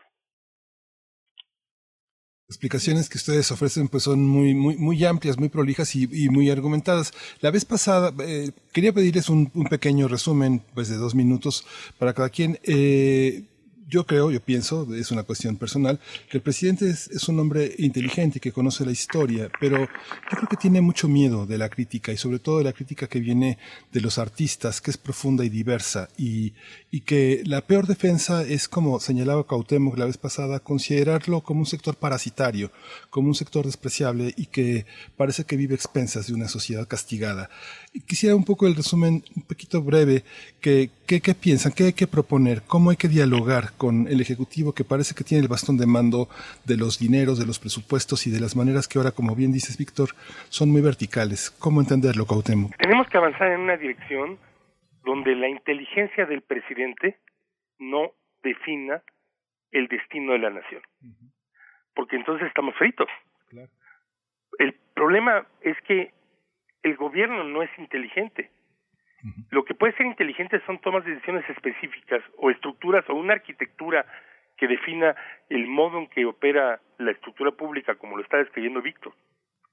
En este momento lo que tenemos es exactamente lo contrario, es decir, un, un gobierno en donde incluso la pregunta que tú estás haciendo resulta sintomática de un error social general, el estar pensando si debemos depender o no de la inteligencia de un individuo. Claro. Ciertamente eso es totalmente inaceptable. Debíamos tener una estructura que se que permita ser diseñada por debates, que permita arribar a consensos y acuerdos, donde los legisladores representen a la sociedad, no al mandato de sus superiores partidistas, y sobre todo donde tengamos una sociedad movilizada que esté ayudando a tomar decisiones complejas.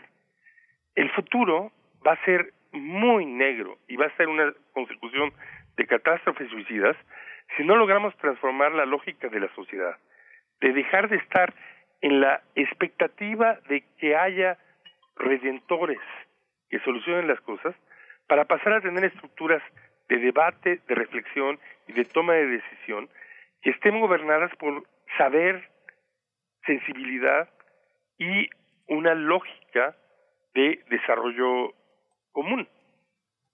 Nuestro principal problema en este momento es que estamos viviendo día a día la prueba de por qué los gobiernos centralizados no nos convienen como estructura social. Sí. Víctor Ugalde. Ok, pues mira, yo creo que lo primero que tendríamos que tratar de impulsar es el equilibrio de los poderes, que vivamos en una democracia donde haya respeto entre cada uno de los poderes, cosa que se ha olvidado en estos 14, 16 meses ya de gobierno, porque le tienen miedo a AMLO, todos sus subordinados este, no, no le llevan la contraria y se les olvida que hay un poder ejecutivo, un legislativo y un judicial. La forma en que podemos salir lo mejor librados en esta coyuntura y en este inicio de gobierno es dialogando. Entonces, pero tenemos que dialogar entre la sociedad, el poder ejecutivo y el poder legislativo, porque muchas medidas tendrán que hacerse de acuerdo a las leyes y normatividades mexicanas. Pero después de haber hecho las leyes, tiene que haber un respeto a todo lo que está escrito. Si en este momento se respetara y se ejecutara lo que esté en las leyes mexicanas, la situación del cine sería mejor en un 200% por ejemplo, la Ley Federal de Competencia Económica es un cero a la izquierda. Si se aplicara la presencia dominante vía imposición de prácticas este, contrarias a la libre competencia de los norteamericanos estaría acotada, florecería la recuperación del cine mexicano y se incrementaría el contacto con su público y formación de identidades. Entonces tenemos pues. muchas cosas por hacer, pero es dialogando el diálogo es en, lo que por supuesto los dos coinciden y con esto cerramos la conversación. Les agradecemos a ambos, Cuauhtémoc Medina, muchas gracias. Muchas, muchas gracias a ustedes. Hasta pronto también, Víctor Ugalde. Gracias, muy amable. Muchas gracias. Ustedes dos los escucho todos los días, que ya lo conozco desde hace mucho tiempo. Berenice, ahí nunca sé que me voy a encontrar en, en, en la mañana en Radio UNAM, siempre me sorprenden. Gracias, Víctor. Qué bueno, muchísimas gracias. Gracias a ambos. Vamos eh, con, a pasar a nuestra sección de química rápidamente, porque está el doctor Plinio Sosa ya esperándonos. Primer movimiento. Hacemos comunidad. Química entre nosotros. Química para todos. Son las 9 con 50 minutos de la mañana, 9 con 50 minutos de este miércoles 27 de mayo. Y bueno, le vamos a dar la bienvenida en este momento al doctor Plinio Sosa. Él es académico de tiempo completo de la Facultad de Química, está dedicado principalmente a la docencia y también a la divulgación, como lo hace en este espacio que dedicamos a los 150 años de la tabla periódica. Y en esta mañana nos va a comentar acerca de un nuevo elemento, como hace cada miércoles, nos muestra las posibilidades, un acercamiento muy lúdico de cada uno de los elementos de la tabla periódica. En esta ocasión toca el turno de hablar del xenón o el elemento que no tomó clases de química. Pero bueno, nosotros sí tomamos clases de química todos los miércoles con el doctor Plinio Sosa. No sé si ya esté por ahí, eh, si nos pueda... Doctor Plinio Sosa, ¿ya está por ahí? Ya. Bien, bienvenido, doctor Plinio Sosa, ¿cómo estás? Bien, gracias, Bere. Eh, Miguel Ángel, ¿cómo estamos? Hola, buenos días, Plinio. Pues con gusto de escucharte, doctor. Cuéntanos. Xenón, el elemento que no tomó clases de química. El xenón es un gas muy denso, incoloro, inodoro, y se encuentra en trazas en la atmósfera terrestre, en una ínfima concentración del orden de 9 mililitros de xenón por cada mil litros de aire. El xenón fue descubierto por los químicos británicos William Ramsay y Maurice Chambers en 1898, destilando aire líquido. Sí, aunque parezca imposible, enfriaron el aire hasta hacerlo líquido y luego le fueron subiendo la temperatura poco a poco para ir separando todas las sustancias que se encuentran mezcladas en el aire, nitrógeno, oxígeno, argón, etcétera, hasta llegar a una fracción pequeñita que resultó ser el xenón. Imagínense nada más el trabajo que es eso. Separar 9 mililitros de cada mil litros de aire. Por cierto, Ramsey es el gran descubridor de los gases nobles. Redescubrió el helio y descubrió también todos los demás, el neón, el argón, el criptón, el propio xenón e inclusive el radiactivo radón. El xenón es uno de los intrigantes gases nobles, los cuales conforman el grupo 18 de la tabla periódica, el que está más a la derecha. Los elementos del grupo 18 coinciden en que su última capa electrónica, la más externa, está completamente llena, es decir, tiene todos los electrones que caben en esa capa. Esta circunstancia hace que estos elementos, los gases nobles, sean especialmente estables.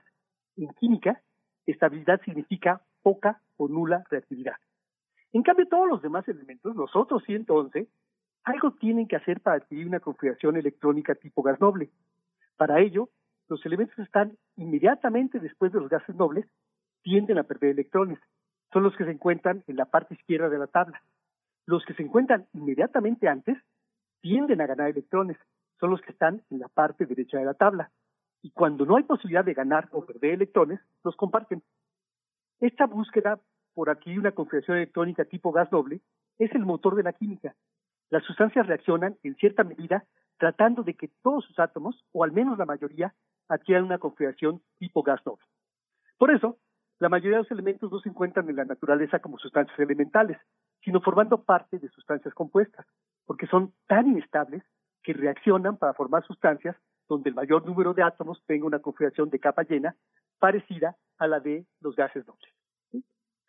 Mm, por eso también los gases nobles son los únicos que consisten en átomos sueltos. Todos los demás o forman moléculas, partículas neutras eh, con más de un átomo, o forman redes inmensamente grandes, redes metálicas, redes iónicas o redes covalentes.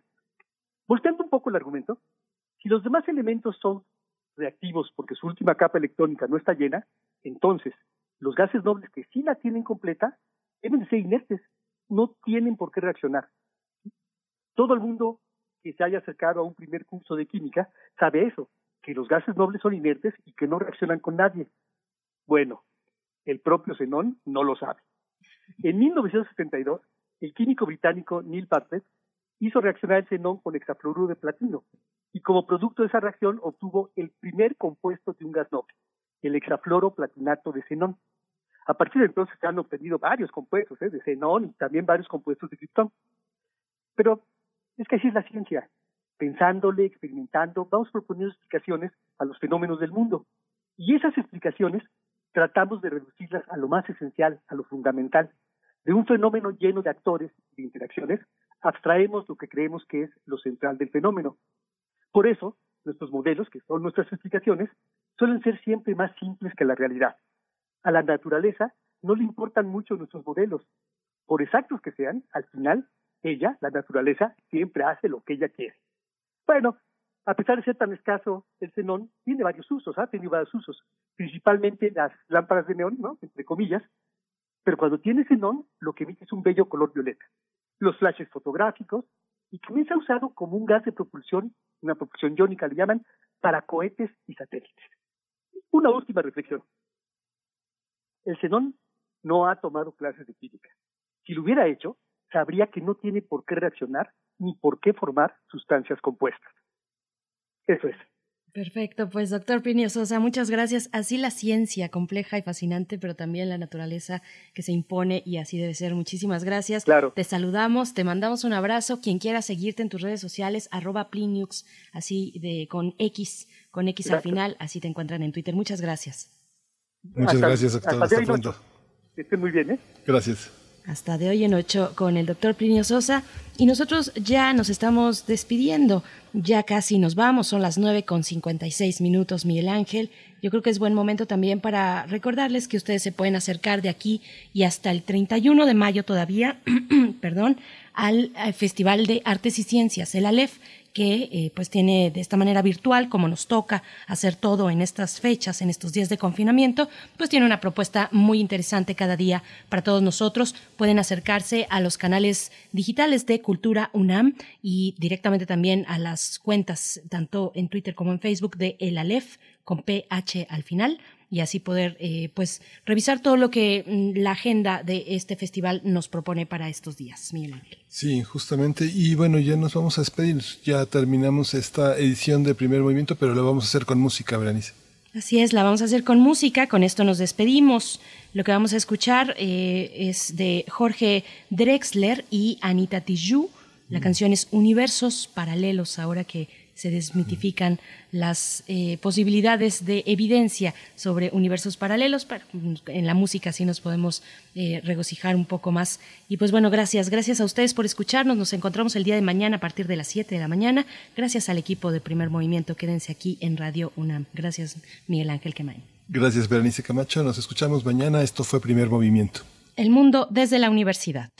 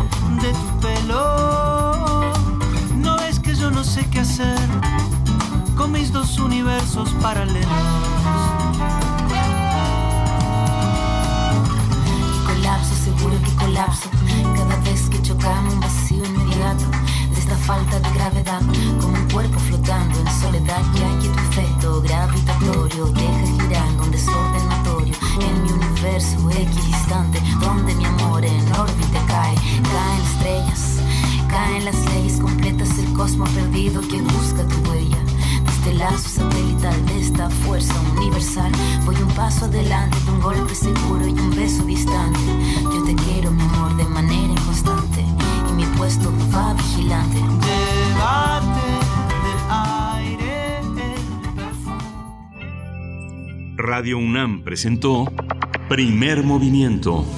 El mundo desde la universidad.